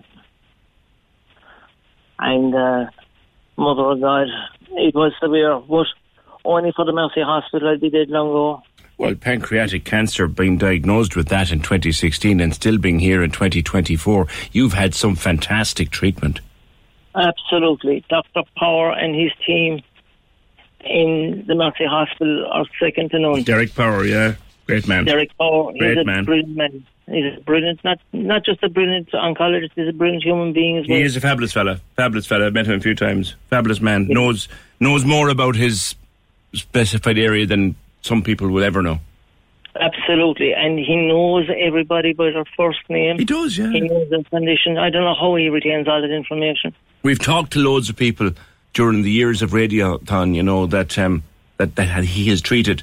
They all say the same. He, he knows everybody by their name and he doesn't even need to Oh. look at their file. He knows what they're in for and what they I've need. never met anyone like the man in my life, and that's the truth. And I've met a lot of doctors, Good man. but he's full of empathy as well, like, you know. So here you are in 2024, having been diagnosed with pancreatic cancer in 2016. Now you want to give back. You have a big event coming up.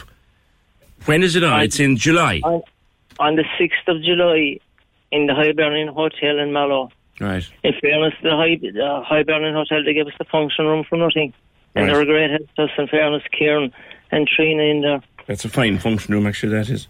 Fine. Absolutely. Now, what we're putting on is we're putting on a kind of few variety acts, you know. Mhm. We have a, a traditional kind of a folk group starting off. They're a young band, a young group. And then we've got Mike Morgan, who's a friend of the family. He's a He's funny kid. lad. He's a funny lad, is Mike Moore. He's a great, great lad. Yeah, he's doing the MC for us, and he's doing a sketch. Then I Bobby Mann. He's he's a friend of the family as well. He's doing the disco. It's an '80s team disco, and hopefully people might dress up for us. There'll be a prize on the night. There will be spot prizes on the ticket on the door. We're charging 15 euros a ticket in. All right. There'll, there'll be spot prizes on that as well. And all, And all- and, and all the the, proceeds will go to the Mercy Mercy University Hospital Foundation. Yeah. Yeah, for, for, for oncology, yeah. That's what it's going for. Okay. Like, hopefully, what we can do is provide a cancer care centre for patients in the Mercy Hospital. Very good. St. Bernadette has only got five full-time beds in there. Yes. Yes. Yes. Uh, they have a couple of beds for day cases, all right, like, but there's only five full-time beds there. And if we could help in other ways by fundraising, hopefully that would free up the HSE There to you go. provide more beds and staff, you know? Okay, well, you got the Mercy University Hospital on mind on the 6th of July with your fabulous night at the Hibernian uh, in Mallow. Um, the staff, like you say, the staff at the Mercy is second to none. We, we deal with them every single month of May for the uh, Giving for Living Radiothon. There's a lot more detail on your story, Kevin, in CorkBeo as well this week. That's right, yeah. No, it's not just the nurses and doctors. The cleaning staff, Yeah. the kitchen staff, Yeah. every in there are fantastic. Yeah, absolutely. Every Absolutely. Could I just add, I'm Mm. hoping that local businesses and industry will get behind this and donate. We have a web page set up. There's a Facebook page set up. And everything can be donated through the Mercy Hospital Foundation charity page itself. A I donate page there where you can donate directly into the fund. Excuse me. Um, my website is active and is, is excellent. Kieran Sullivan, my friend, set that up. He's been a fantastic help to me setting up this fundraiser. Without him, I wouldn't be able to do it, you know? All right. Well, look, um, you you look after yourself, and we'll certainly promote the heck out of that for you. And you know what? You and I might have a chat, Kevin, during the radiothon as well, because that's all about the Mercy. They're one of our partners, and we'd love to chat to you about your cancer journey, which has been fascinating. Uh, discovering that you had pancreatic cancer in 2016, and that's one of the bad ones, and that's one of the ones we always hear. We always hear terrible things about pancreatic cancer. Kevin is still here in 2024 thanks to the incredible work of Dr. Derek Power and the team at the Mercy. So, any more information about that, we'll find it for you uh, there, the July the 6th at the Hibernian Hotel in Mallow. Thank you, Kev. 0818 96 96 96. Hope your health continues to be as solid as it sounds. Good man. Yeah, we're 87 days away now from the Cork's 96 FM Giving for Living Radiothon. The year is already galloping by, isn't it now? Join the conversation. This is the Opinion Line. With the Furniture Centre, Watercourse Road, Blackpool. For sofas, beds, kitchen, dining, and mattresses. Over 45 years in business. TheFurnitureCentre.ie. Cork's 96 FM. The lines are live. Hello. Join the conversation. Call 0818 96 96 96. Text or WhatsApp 083 396 96 96. Email opinion at 96fm.ie. This is the Opinion Line with PJ Coogan. Cork's 96 FM. What a beautiful morning out there now. The forecast for the rest of the day is nice. Not looking too hot or hectic for the rest of the week, but we'll take it when we get it. And today it looks nice. It was cold and bright this morning. It was lovely. I was saying at the top of the program that it was great to see the sunlight, or well, the start of the sunlight before I left the house this morning. It really was nice. Really, really nice. Now, I will be, and I'll, I'll tell you when I'm doing it, and I might even take a little bit of video when I go to do it. Uh, I will be paying my first trip at some stage this week to a, a bottle machine, um, or a bottle and deposit return machine. I have a little bag almost ready to go, and I'll be doing going down some day during the week, and I'll take a small little bit of video and let you see my experience. And if it spits it back out, it spits it back out. And if it takes it, it takes it. We'll see. We'll see. Um, I do know someone over the weekend, all right, took a little bag of bottles back and got their, they think they got about two euro back and then they went and spent it at the shop. It was all grand. But they kind of said, are we going to do this every flipping week now? Is this what we're left with? Well, it kind of is. But I, I'll give it a go at some stage. I have a little, a little um, bag at home of bottles and uh, and cans, and I'll head down to one of the shops. I haven't chosen yet which one I'll go to uh, during the week, and, and see where we see how see how I get on. All right. 0818 96 96 96, the number, the text or WhatsApp 083 396 96 96, and the email opinion at 96fm.ie. Speaking of bottles and the prices and the taxes and all of that, Anthony, so you, what is it used to buy for 69 cents before COVID? Good morning. Yeah. Good morning, sir. Hi, how are you? It was uh, the Voltron, the sugar-free uh, lemon and lime. Okay. 69, it was 69 uh, cent a bottle, you know. Okay. So What, what, what brand? Um, Voltron. Vo- Oh, oh, yes, Volvic, yeah, gotcha. Yeah, okay. the Volvic cap. Yeah. So it's um, it's um, so it was, it was water and we used to get a lot of it. You know, we, we like drinking it as such. Yeah, whatever, you flavoured, know. flavoured water. Flavoured still Yeah. water, isn't it? Yeah. Yes, it is. Yeah. Ah, that's So, so, I uh, see it there now, yeah. Yeah, so we um we used to get a few bottles every week and whatever, so it was great, lovely and cheap. But as time went on through COVID, it went up and went up and went up, you know. Mm. So up to we'd say maybe three weeks ago, before the tax came in, it was two euro a bottle, right? It was had been 69 euro- 69 cents before COVID. Yes, I, I, I was paying sixty nine cents. Okay. So then it, uh, you were paying two euro a bottle, let's say, right? Two euros is what you were paying. Now sometimes they might give you a special offer, one fifty. So you buy you buy two for the three, if you know what I mean. That's three, that's three times the price, though. Y- yes, yes. So normally, normally I get about fourteen bottles. We'd say, right? Mm. So to buy fourteen bottles, we'd say to two euro, twenty eight euros. We'd say, right? Yeah. But when I went there, when I went there uh, last last week uh, to get it, it was two twenty plus the twenty five cents uh, was added on. So it was two forty five a bottle. Two forty five a bottle. So like if I was getting the fourteen bottles, it would amount to twenty eight odd. So I left them there, and I was, I was going mad. I left it there with you, right? But I found the place, and I can send you the receipt now. You can have a look with. I was able to get. Um, sorry, if, yeah, that was for twelve bottles. I was able to get eighteen bottles. I was able to get eighteen bottles for uh, twenty-eight euros. Yeah. So I got uh, I got six bottles sort of free rather than out in uh, where I normally shop. I know what you uh, mean. You know, yeah, so you it know? went, it went from 69 cents pre COVID to 2 euros, and then the tax came in. That would have put it up by 25 cents a bottle, and then they put another 25 quid or, or 25 cents on it. So it's gone from. cents.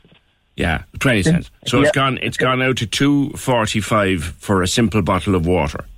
Correct. And when I when I when I uh, questioned a person on it uh, last week in of their establishments, at the weekend it's gone down to one fifty plus the twenty five cents, so it's one seventy five now. It'll stay like that for a few weeks again, Yeah. and it'll go back. It'll go back up then again to the two twenty plus the twenty five cents. Yeah, yeah, yeah. Now, have you tried going back to one of the machines yet? So um, yes, I have.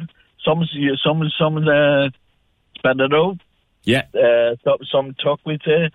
So there was a gentleman came out and he actually showed me. He said, "Look, you're putting your hand in, and that's what it is. Keep your hand away from the machine. Just throw the bottle in, and it went in automatically. It seemed to work like that then, you know." I see, I see, I see. Well, as I said, I'm going to make my first trip now during the week and see how it goes for me. But that's that's a huge increase in price. Sixty nine cents mm-hmm. pre-COVID, and Yes. now two forty five, including the twenty five cents that you'll get back if the machine works. God, Correct. Correct, that's ridiculous. Anthony, thank you. Oh eight one eight ninety six ninety six ninety six. Yeah, I bought Saturday afternoon. I bought a crate of sparkling water uh, in Tesco's in Douglas. Um, and normally those crates would come in at around four euro, maybe three ninety nine, four twenty nine that way, which is good value for twelve bottles, which you would normally have recycled. And then there's the fifteen cents on top of each one, which brought the price of the crate up to over six euro. Now, yeah, sure, if I mind the bottles, I'll get the money back, but it's it's. It, I'm just hoping against hoping when I go to the machine it'll work. 0818 96 96 96. Now, Patrick, forgive me, I didn't see the game yesterday, so I don't know what was wrong with the Cork GAA team's shorts. I was more focused on the rugby for the weekend, but uh, what, what what was up? Good morning. Well, the whole strip, I mean, Cork are red and white for the last hundred years. Like, Yeah, I mean, yeah. Well, the, Cork- the Cork County Board thinking. Somebody asked me who's playing. I said Cork are playing. They're not. They are. I mean, I know uh, Sports Direct are, are sponsoring some part of it, but Cork are red and white as long as They I'm alive. They sponsor the jerseys, don't they? And they have the Yeah. branding on the jerseys. So I take it the jerseys were red, yeah? Jersey were tricolours. I mean, I don't know what colour was on them. But Cork are red and white, PJ, for the last hundred years, you know yourself. Indeed. And what was wrong with the shorts? The shorts are the same as the jersey. Cork are red and white, white shorts and red, red Oh, so they weren't white shorts. Oh dear. Okay. They weren't wearing would be a white shorts. first. They were wearing shorts the same colour as the jersey. I see. Kind of. so, I mean, Cork red and white, like white shorts, red jersey for as long But as was the, was the whole thing a combination of red and white, or was there any white there at all? No white at all. People were shell shocked when they see it, like, and I was talking to people. Just red. And the Sports Direct logo is in white on top of the red, isn't it? It. it is. Yeah. I know, I know. There's money involved, like, and there is, is, I mean, is come there like. even a stripe in it, like the white stripe? in There's it? nothing. No, I mean, Cork County Board. I don't know who decided on it, but money is one thing. But I mean, tradition is another. Because I do, I do know the jersey. Was it the, last year? Uh, last year it was just the red jersey with the with the Sports Direct logo on it, and that was in white. Yeah, exactly. Yes. And then the white shorts. So the shorts are red now. The shorts are the same as the jersey. I don't know what colour you're putting them. Now, look, I suppose you could argue, Patrick, that it, it doesn't matter if the shorts are pink and green stripes. If you're playing well, you'll win the match. You win the match, I know, yeah. Yeah, but people were kind of looking at it and they say, my God, they left the, the Cork County senior team out in that strip. That's all. Just, I'm just saying you might have some feedback on it there. Just And he- I, as I said, I didn't see, I didn't see the game, and I, I haven't. I, if anyone wants to send me a picture of what the shorts looked like, and we can share it a little bit, maybe there is some change concerned. I did notice. I I'd did notice. I did notice yesterday. All right, I was listening to our Finny Mac doing the match reports in the six o'clock news, And Yeah. he was mentioning SuperValu Páirc Uí Chaoimh. So that has come in for sure. Pa- Patrick, thank you. Uh, 0818 96 96 96. I didn't see it. I didn't see it. So if anybody uh, agrees with Patrick that the the shorts, so the the Cork strip, Cork GAA strip, eh, Patrick is saying it's not red or white anymore.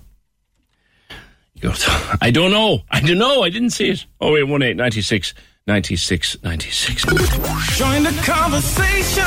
This is the Opinion Line. With the Furniture Centre, Watercourse Road, Blackpool.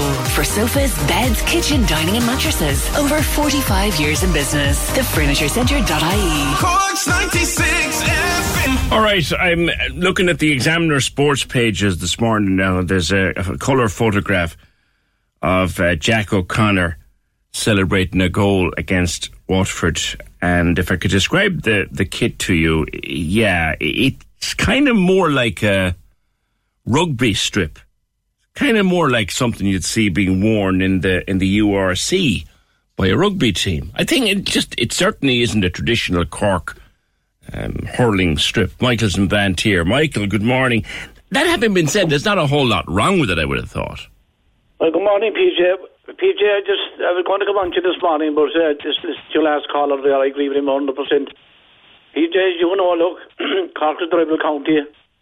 Um, there's always known as the blood and bandage colours, you know. Yeah. But this thing yesterday, this is like uh, the army where the, the camouflage gear, you know. Yeah, I should describe it for listeners. It's kind of a there's red in it definitely, but there's more black than red, and the Sports Direct logo is the only white on it. Now That's your man is in this picture. He's wearing white sleeves. I'm wondering is that some kind of is that part of the jersey or is it something he's wearing underneath? Well, a lot of the guys there on PJ, you see them, they wear the different colours underneath the thermal gear, you know. Yeah, yeah. Yeah, but uh, PJ, when I seen this thing yesterday, I know I was SuperValu after arriving in Páirc Uí Chaoimh big time, but uh, I'd say some circles pulled in anyway with this with this stuff like because uh, I think it was an awful way to see Cork going out uh, for the senior team yesterday, you know. Yeah, it's different. I wouldn't. I I mightn't say it's awful. It's certainly different. You'd expect. I suppose if you watch, like I'd watch rugby now. Uh, a lot of the clubs have fairly flashy strips in the URC, particularly the French clubs. And uh, do you know what's gone very colourful too? Is cricket gone very very colourful. Not that I watch a lot of cricket now.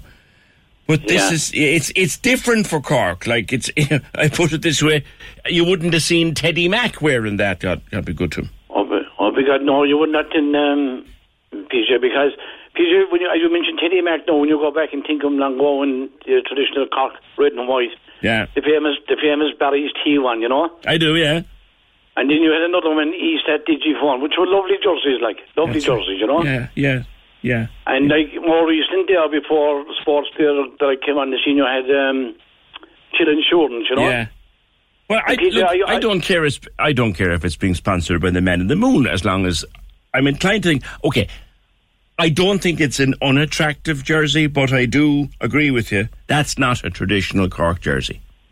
PJ, in all fairness, like, I mean, look, as uh, any Cork person would tell you, like, we're very passionate about our sport, you know. Red, red But, like, top, white shorts. Yeah, absolutely. I, oh yes, PJ. I mean, there's traditional Cork gear. Like, I mean, we all wear it, like, in the summertime. Even like, if they I- kept the white shorts, you'd say something. But the colour scheme, yeah. You tell something, PJ, if they kept the white shorts. even but even I see one guy you now yesterday caught my eye, as, the previous caller said, the shorts seem to be extra short. He's shot socks on as well, black and black and red as well. Yeah. And P- PJ, in all fairness, like, I mean, Cork hurling, I know like, at the moment they're struggling a bit, but this thing doesn't help for their image either, like, you know. Well, yeah, I know. Well, this, you see, this is a bit like, in a way, there's a kind of a parallel with the rugby here because nobody likes to see Ireland going out in anything other than green. That's right, yeah. And no one likes to see Munster going out in anything other than red. Sometimes when you're uh, do, doing an away game, you have to, but no one likes Yeah. to see it. Yeah, I get you. Yeah. PJ, there, if you uh, come back a few years ago, there, Cork borrowed under with Chill Insurance that time. They borrowed a lovely jersey to commemorate um, the two Lord Mayors. There was it um, MacSwiney and Kintane. Yeah, yeah. this, it was a black jersey with City Hall in it, you know. Yeah. And the two Lord Mayors, because I, I bought one actually, I gave it to my brother in London, and he said it was the nicest jersey he ever saw, you know. Yeah. But But Yeah. there's plain black PJ with red, red. It was very well designed, no, but oh, the thing is, the PJ all I thought. Tis, I, I, now, now that I now that I see it, now that I see it, and I'm not I'm I'm not going to say I don't think it's unattractive, but I certainly am not going to say it's traditional Cork because it's Anthony but. Michael, thanks. That's Michael and Banteer. We at the match yesterday. We were watching the game. It's it that's not. So let me describe it for you. It's kind of a red and black sort of camouflage pattern with the Sports Direct logo in white on the front of it. And it is, as I said, not an unpleasant looking thing, but that ain't no, that ain't no traditional Cork hurling gear. Like, you would never have seen, you would never have seen Teddy Mack in that. You would never have seen JBM in that. You would never have seen Ringy. You'd have never seen, oh God, think of any player you want, and you'd never have seen them in it. Uh, oh wait, well, I know we've different things to bother us on a Monday. Oh eight one eight ninety six ninety six ninety six. Now, Claire, Claire, you were one of the first people who sent us a message yesterday last uh, to, about these fires that had uh, been set around town. You were one of the very early witnesses. Good morning to you. Good morning to you. What was the first thing that came that you came across? Um, so I went into town, uh, just had to pick up one thing quickly. Uh, got into town and I actually just, I was a bit hungry, went, went over to Plunkett Street, nothing was happening. was parked on Academy Street about halfway up.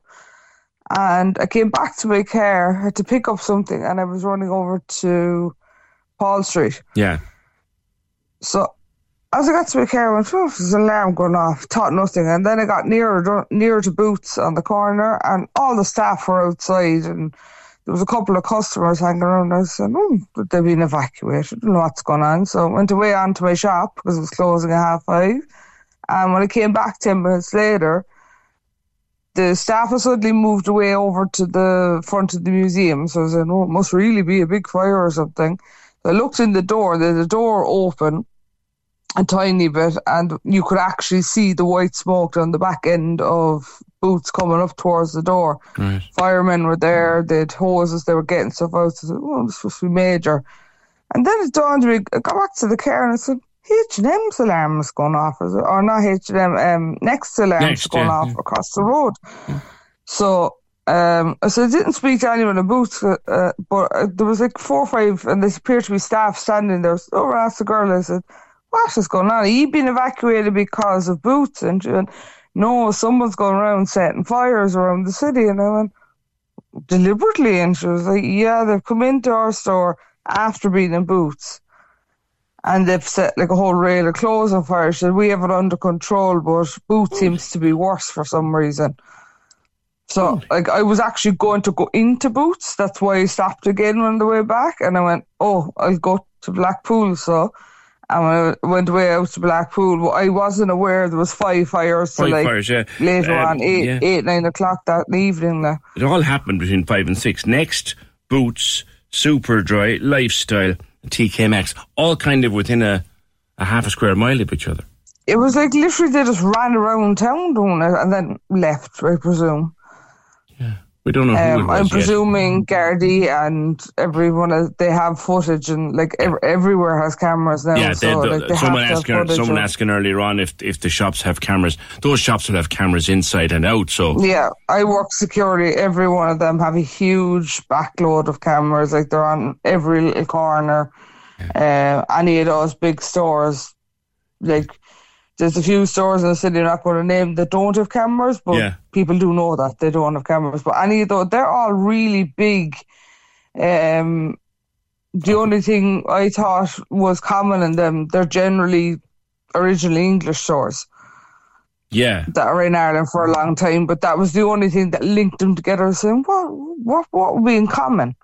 yeah. That was Lifestyle, Super like- Dry, Next, Boots, and TK Maxx. Uh, yeah,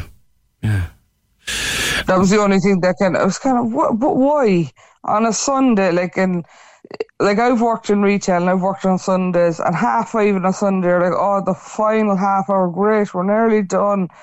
Uh, and town actually had a bit of a buzz because of that GAA match. There was a, like seemed to be an extra few people around. yeah, yeah. But it was only And sorry, they were, did they say to you next? The, you were talking to some, and they said someone had just gone in and set a rail of clothes on fire. Yeah, like she said, just as they were going out to drop something on fire under the rail of clothes, the rail of clothes went up. Uh, no, they were quick enough because it was small enough. Yeah. I think they kind of got it under control. She didn't say, but she was like, we, we managed to get it under control. Like the fire, fire brigade come over to look at it, but I think they got it under control. But um, like the smoke damage alone, like Oh, yeah. um, Destroyed. destroyed everything in the shop. Like everything in the shop is brand new clothes. You're obviously not going to sell them. No. And like the same with lifestyle, it's all clothes, take back. It's all the same thing. Like so, Yeah, Someone, and and apart from anything else, Claire, somebody could have been hurt, and miraculously they weren't. Thank you for that. yeah. Just want to say that, yeah, like it's a, it's a miracle no one was like burnt or injured or like smoke inhalation or anything. Like it was kind of just lucky that, uh, like the staff were so well. I read that in an article. The staff were so good Yeah. in boots. I think I think appeared to be the worst fire, the um of getting the few that were left at the end of the day out of the shop. Okay. Claire, thank you for that. She- She sent us, Claire sent us a message uh, last evening to see would we be interested. Interested, of course, absolutely. Claire, thank you very much. That's the scene as she saw it. Came across the fire in boots there at the bottom of Paul Street, at the end of Paul Street, and then next. And there was also fires set in Lifestyle, in Superdry, and in TK Maxx. There were some reports that the same individual had been spotted in each of the stores. That no one is standing over that just now. They all happened within the space of an hour. And between the actions of the fire brigade and the actions of the very brave staff and very well prepared staff, nobody was hurt, but anybody could have been hurt. Thousands of damage, thousands of euros worth of of damage done. What was it? Was it some kind of a, a protest? Were they connected? I mean, I'm trying to rack my brains and think, like, yeah. Um, so, could they all be because they're British? Claire was saying lifestyle. So, although I think Lifestyle's an Irish company. Lifestyle, Super Dry, Next, Boots, TK Maxx, all originally British. Could that be what it is? What is it? What is it? 0818 96 96 96. Join the conversation. This is the Opinion Line. With the Furniture Centre, Watercourse Road, Blackpool. For sofas, beds, kitchen, dining, and mattresses. Over 45 years in business. TheFurnitureCentre.ie. Corks 96 FM. Uh, Noel and Castlemartyr on the GAA jerseys. This now is getting like the soccer kits in England, where they're all looking for fashionable twists so that people will be mad to buy them. You could, you could be right, Noel. You could be right. Bit of clever marketing behalf of Sports Direct to get more people to buy the. I, I, I, it's a very nice. I, to be honest, it's a nice kit. It's a nicely coloured kit. If I saw it on on Munster, for example, I wouldn't. Um, I wouldn't say no. It's nice, like, but it ain't. It ain't a Cork hurling jersey. No, no, no, no. Thanks. 0818 96 96 96. Now, Trina, this is the crossing outside Scoil Padre Pio in Churchfield. How long are you looking to get this made safe? Morning, Trina. Hi, PJ. How are you? Good. Good, good. Um, we actually spoke. I spoke to you on the radio two years ago Right. um, about this um, when we initially submitted our petition. But this definitely precedes me. I'm only just kind of taking it on at the moment because I happen to be a parent at the school. But it's like I've spoken to neighbours in the area who said they're 30 years asking for a crossing at that point. Right. Describe for Um, people who wouldn't know it where exactly it is and what the dangers Okay. are. Yeah, so it's the main road, and it's um, it's Cullenkill Road, and it's near the park in Churchfield. Yeah. So we have a very very busy crossroads there, um, and it provides access to the park, um, to the allotments, and to, most importantly for us, to the school. It also um, gives access to the church for people and over to the pool and the Procon Hall, etc. But we have no crossing from the very top of Cullenkill Road all the way down to Sun Valley Drive, um, no crossing at all for pedestrians. No pedestrian crossing at all in that busy no, area. None, none at all. And um, the only reason that there actually is one on Sun Valley Drive is because the residents down there ended up doing like a sit, a sit-in protest where they actually it. lined the road. Yeah, and I think we had actually said to our local councillors that if we ended up having to do that, that's what we were going to have to do where we are because it's you know there's, it's a big school. There's about 300 children and there's a lot of cars there. Mm. Um, and in the morning times we have a lot of schools in the area, so there's traffic coming from all directions. Um, so look, I suppose just to update you two years ago, we started the petition. We got a bit of traction going. We were promised this um, pedestrian crossing. Um, there was work started there. I spoke to the contractors over there myself, and the, the ducting and everything was in, and we were told that it would go ahead. And two years later, we still have no we still have no crossing, but we have been just recently in the last number of weeks approved funding. Right. So we're a bit apprehensive until we actually see work commence, but hopefully, Yes. hopefully now we will get uh, you- we will get going. Trina, and I'm around the block a bit, and, and you're campaigning on this.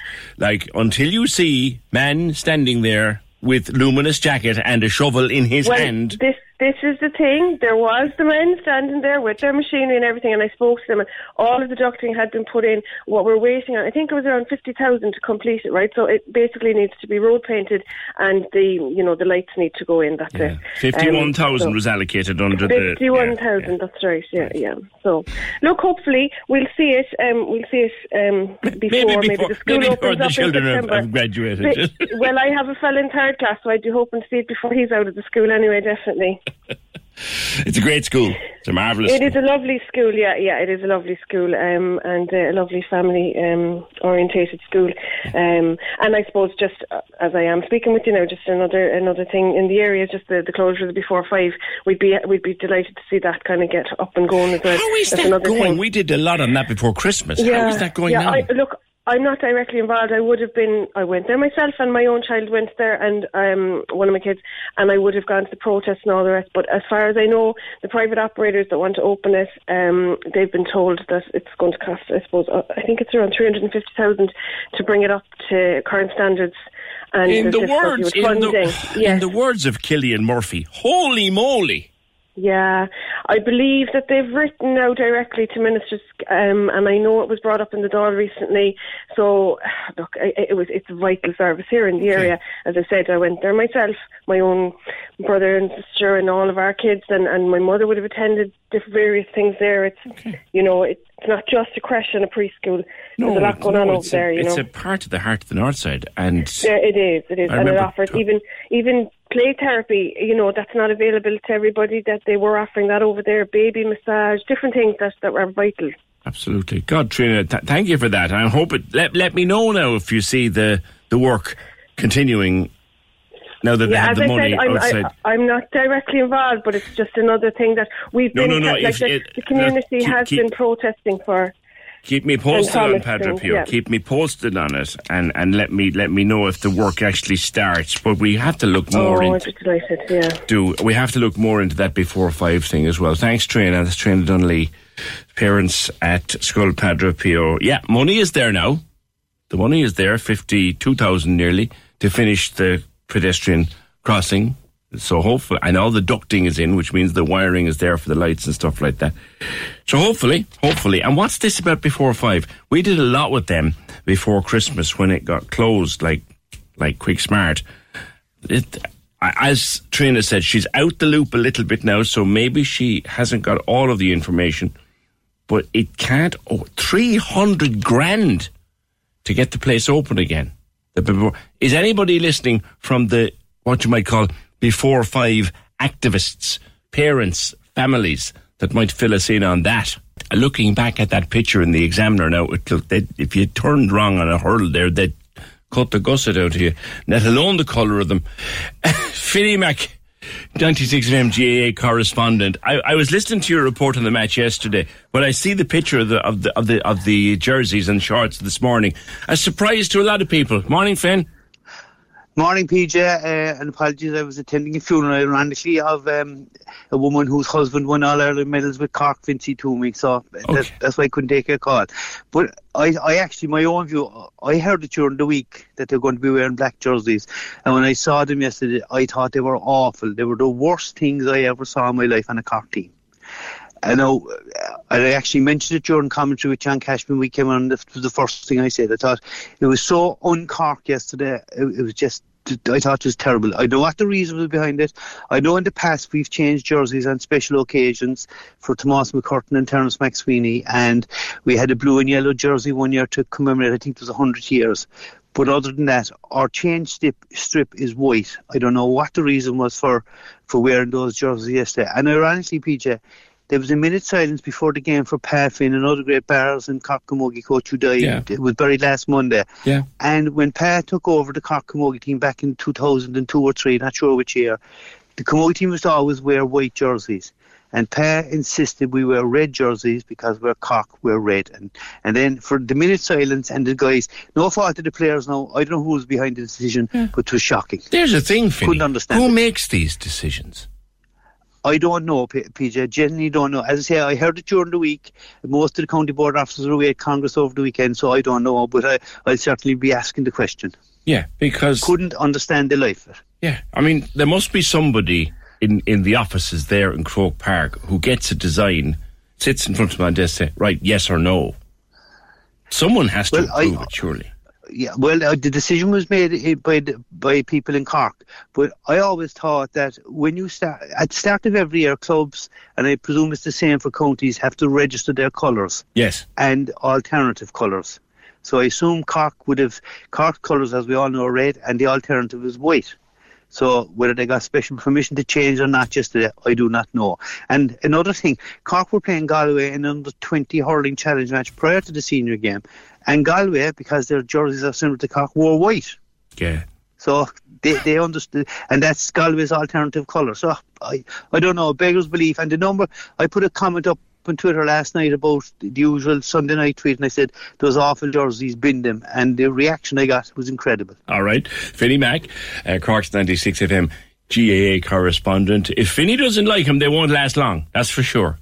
That's for sure. Who was it brought that to our attention this morning? Yeah, but thank you for it. That's what you're supposed to do. We love when people do that. Call us up if there's something that we're not talking about that you think we should be.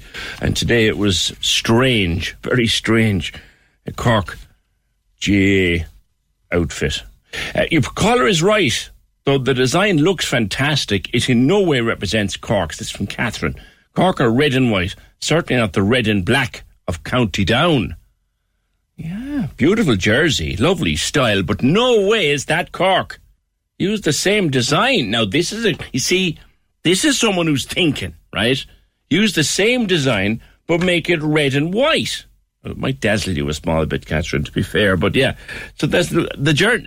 So imagine the jersey that you saw yesterday, and it's in the papers if you want to have a look at it. Imagine that in red and white. That would be Cork, up the Rebels, says Catherine. Thanks for that. 0818 96 96 96. Can I just say thank you before I go on to, to Kate? Kate sent me a lovely card. I mentioned last week, this day last week was the 19th of February, and I happened to mention that it was 10 years ago on the 19th of February that I wandered into this studio not having a notion what to do. I was just told go in there and do the program. And 10 years on, we're still here, so we must doing something right. Kate sends me a lovely card, and thank you very much. I hope you had a good day celebrating your 10 years. I wish you many more years to come. As she mentioned, kind words about uh, Jem being abroad. Thank you for that.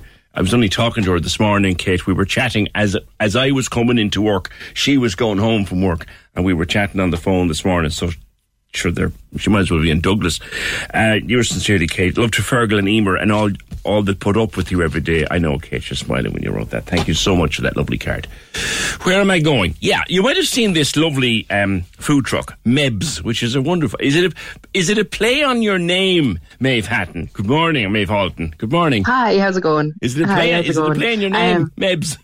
a little bit, yeah. No, the uh, the Mebs comes from just the way my name is spelled. It's the Irish way, all Yeah. the consonants. So it's M E A D H B H. So at some stage, someone was like, "Can I just call you Meb?" And I was like, "Yeah," and that kind of stuck a bit. So The, old- the, old, the, um, old, yeah. the old Irish spellings never never leave out a DH and BH or a GH even if Yeah. you can put one in. Great. So you came to Cork in 2018 and you became head chef at Paradiso. Yeah, about a year after that, um, I I did um, move down because I didn't really want to work in in kitchens with meat in them. So Paradiso was the top of the line in Ireland, and joined them uh, for a summer job and and stayed on. So yeah, You're you're are you vegan four yourself? years. Um, I was when I started there, but it kind of backed up into being a bit of more vegetarian um, since then. So vegetarian myself. Okay. And the food truck is around since since when? 2022. Um, I started it. Yeah, it was uh, about a year and, and about three months ago, so not too long.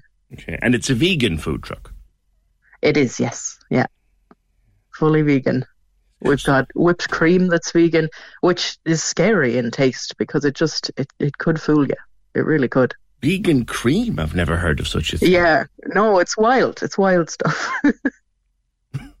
so it's good. Yeah, and I know you've. I've seen you. I've seen your your truck at the at the Douglas the Douglas Market, and and you're in Mahon Point as well. It's going. It's going down well. Yeah, no, it's good. It took a few months to kind of get people to kind of dip their toes in and try stuff, but once they do, they're kind of like, "Oh, this is very nice." Um, so um, it's good to have repeat customers every week. It's brilliant, and yeah, it just keeps growing. So I'm delighted. Do people ask you why vegan? Why am I? Yeah, why why is it all vegan? Do people Uh, some people. Oh, um, not really. To be honest, I think there's there's a few vegetarian and vegan stalls now at the markets that people like. They'll some people just see the sign and see that it's all vegan, and they'll be like, "Oh no, no, not for me," Yeah. which is funny. But um, yeah, no, I don't get many questions on on the on the morals and the ethics of it. To be honest. Yeah. Um, I yeah. remember sort of being in India in, in a region where Mm. everything was vegetarian. Uh, there was no meat. Yeah. Because the, the, because the quality of the meat was, was awful. so so we, we I, I ate a lot of very adventurous dishes. And I'm told that a lot of vegan dishes nowadays are very adventurous. And they bet me you wouldn't. I mean, I look. I make no bones about it, Maeve. I'm a carnivore. That's probably something you don't want to hear, but but but there are those people who would tell you now that good vegan food you wouldn't know there's no meat in it. I mean, I don't think it's that you wouldn't know there's no meat in it, but you wouldn't miss it. Like I think first off, like when people start going vegetarian, you'd you'd really miss the meat, and you'd be like, oh, I, you know, how do I replace it and things like that. But Mm. I think um, good vegan vegetarian food, it's just it's showcasing the veg and it's showcasing like just the fab flavors that you get without meat. So spices and herbs and things. These really strong flavors that we know, but we don't have as much. I think. Um, in meat and, and things like that. Now there is obviously some, but um, we don't rely as much on them in that. So being able to kind of showcase them in vegetarian and vegan food, and of course, so many countries across across Asia have um, um, just a very strong root in vegetarian and vegan dishes as well. So a lot of inspiration comes from them as well. It was in Canada that you learnt vegan and vegetarian cooking, was it? Yeah, that was the first kind of restaurant I was in um, that really ignited my passion for it, I think, because they weren't, you know, they were just so passionate about the things they were making and everything was so interesting and tasty, like crazy tasty. Um, in the Acorn uh, restaurant over there. Um, it's brilliant. It's in Vancouver. Mm-hmm. Mm-hmm. Yeah. And then back to back to the, the Paradiso. I know what you said at the very start that you didn't want to work in a kitchen where there was meat involved. Yeah. Mm. Yeah, no, just don't really enjoy when when you kind of have strong enough feelings on something. I, I Yeah. suppose you don't want to be. And what's the Um, difference between a vegan kitchen? what's the difference between a vegan kitchen and a vegetarian kitchen? Um, so the difference between vegan and vegetarian is just the that you don't have any part of the animal, like the any my dad would call it the fruit of the animal which is bananas but um, anyway so you wouldn't have milk you wouldn't have eggs um honey some people are very strict on and just those kind of things Right. Because milk and eggs, Yeah. I would have thought it's almost impossible to cook without milk and eggs if you're making cake, for example. yeah yeah no exactly no i do some lovely donuts in the trailer and you would never you'd never know that they were vegan um or maybe you would but they're delicious and uh yeah come, come, come back to, to to Vancouver and, and to Yeah. Canada because that is a very. The minute I saw the name, that is a very famous restaurant. My daughter actually actually ate there when she was visiting uh, Vancouver a couple of years ago, and she was ranting and raving about how good it was. She was going through a kind of a Yeah. vegetarian phase at the time, and she was ranting and raving about how good it was. Like uh, Canada. Canada is they, they, they are big into their vegetarian and their vegan food. Um, I'd say a few of them would be. I, Vancouver is a very, very veggie friendly city. Yeah. Um, huge amount of options there. They've got a place called Meat, M E E T, as well. That uh, it's all vegan, um, which is is quite punny, but um, yeah. Funny. Um, and they've a few of them. Like it's mad popular over there, um, which is great to see. How long did you spend there? Um, just two months. It was a summer, but my sister's still over there, um, and she's married off and everything. So, um, yeah, I get to go over a, a bit to see her. Yeah, there's a huge um, there's a huge Irish community in in Vancouver these days. Huge. Yeah, yeah, massive. You tr- you you trained in Cahill Street, and did you go over there straight with your degree in hand and say, right, I'm here, I want to learn? So the job I did in uh, the Acorn was a kind of summer internship type thing. So it was actually when I was in college. So I was in my third year or so. Okay, right. Um, when I went over there. Yeah. Great training. So the food truck, Meb's food truck, and uh, I know that one thing you said you love having your evenings off, and certainly you when you get out of the actual restaurant, Yeah. the evenings off that means a lot to you. Yeah. All right. So we, Yeah, no, we find you at Douglas on Saturday and Mahon Point on Thursday. And any other plans? No, I'm kind of happy just doing those two markets at the moment. Just uh, keeping my week as less stressful as I can. That's my that's my aim. I think I think I like that. I think I like that. All right, listen. Good luck with it. And if you can, you'll see it down. The best of it. I, I must I must try these vegan donuts. I must. That's uh, Maeve Halton from Meb's Food Truck, vegetarian or veg, vegan food truck in Douglas and in Mahon Point, and uh, head chef in Paradiso, so she knows her stuff. Oh eight one eight ninety six ninety six ninety six. Right, where am I going? I'm going to do this. The word is your chance to win free money. On Cork's 96 FM. All right. This is the biggest pot we've had on the word since it started. Now, this day week, we had the first winner. We gave away 500 euro, the very first winner of the word. On the Tuesday, we had a thousand euro, and we gave that away. And then we haven't had any luck Wednesday, Thursday, or Friday. But this one started on Thursday and has rolled over to now. This is now worth 2,250 euro. We want to know what is the word? I met the coolest dog. The dog's name. It my mother didn't get a look in for the entire hour. catch up, Lorraine. Right, Patricia McGill is in Mayfield. Hi, PJ. There's been a lot of guesses. Have you any idea Oh. what you? No, it's total guess now, to be honest. 'cause, like it's been in my head from the start, and I'd guessed something else, but it wasn't that. So, but it's a total guess. I have no idea what the What's on your actually mind? Okay, I'm thinking that it's Brian because I really feel it's a human name. Is it Brian? Yes, I don't know why that's in my head, but Well, there have been dogs called Seamus Yeah. and dogs called it. Brendan. Could there be a, and a dog called Trevor? Could there be a dog? Could there be a dog called Brian? no, I don't know. I think we bleeped it out there. Hard Yeah. luck. It's not Brian, No Patricia. bother. It's not Brian. All right, okay. you. Pity you won't be. You won't be. You won't be have money to go on holidays. Ah, Ah, well. back- we still still go. All right, still go. All right, thank you, Go then. Patricia. Thank you. It's done. So it's not. It's not Brian. What is this word? I met the coolest dog. The dog's name. Is my mother didn't get a look in for the entire hour. there. It's like great catch up, Lorraine.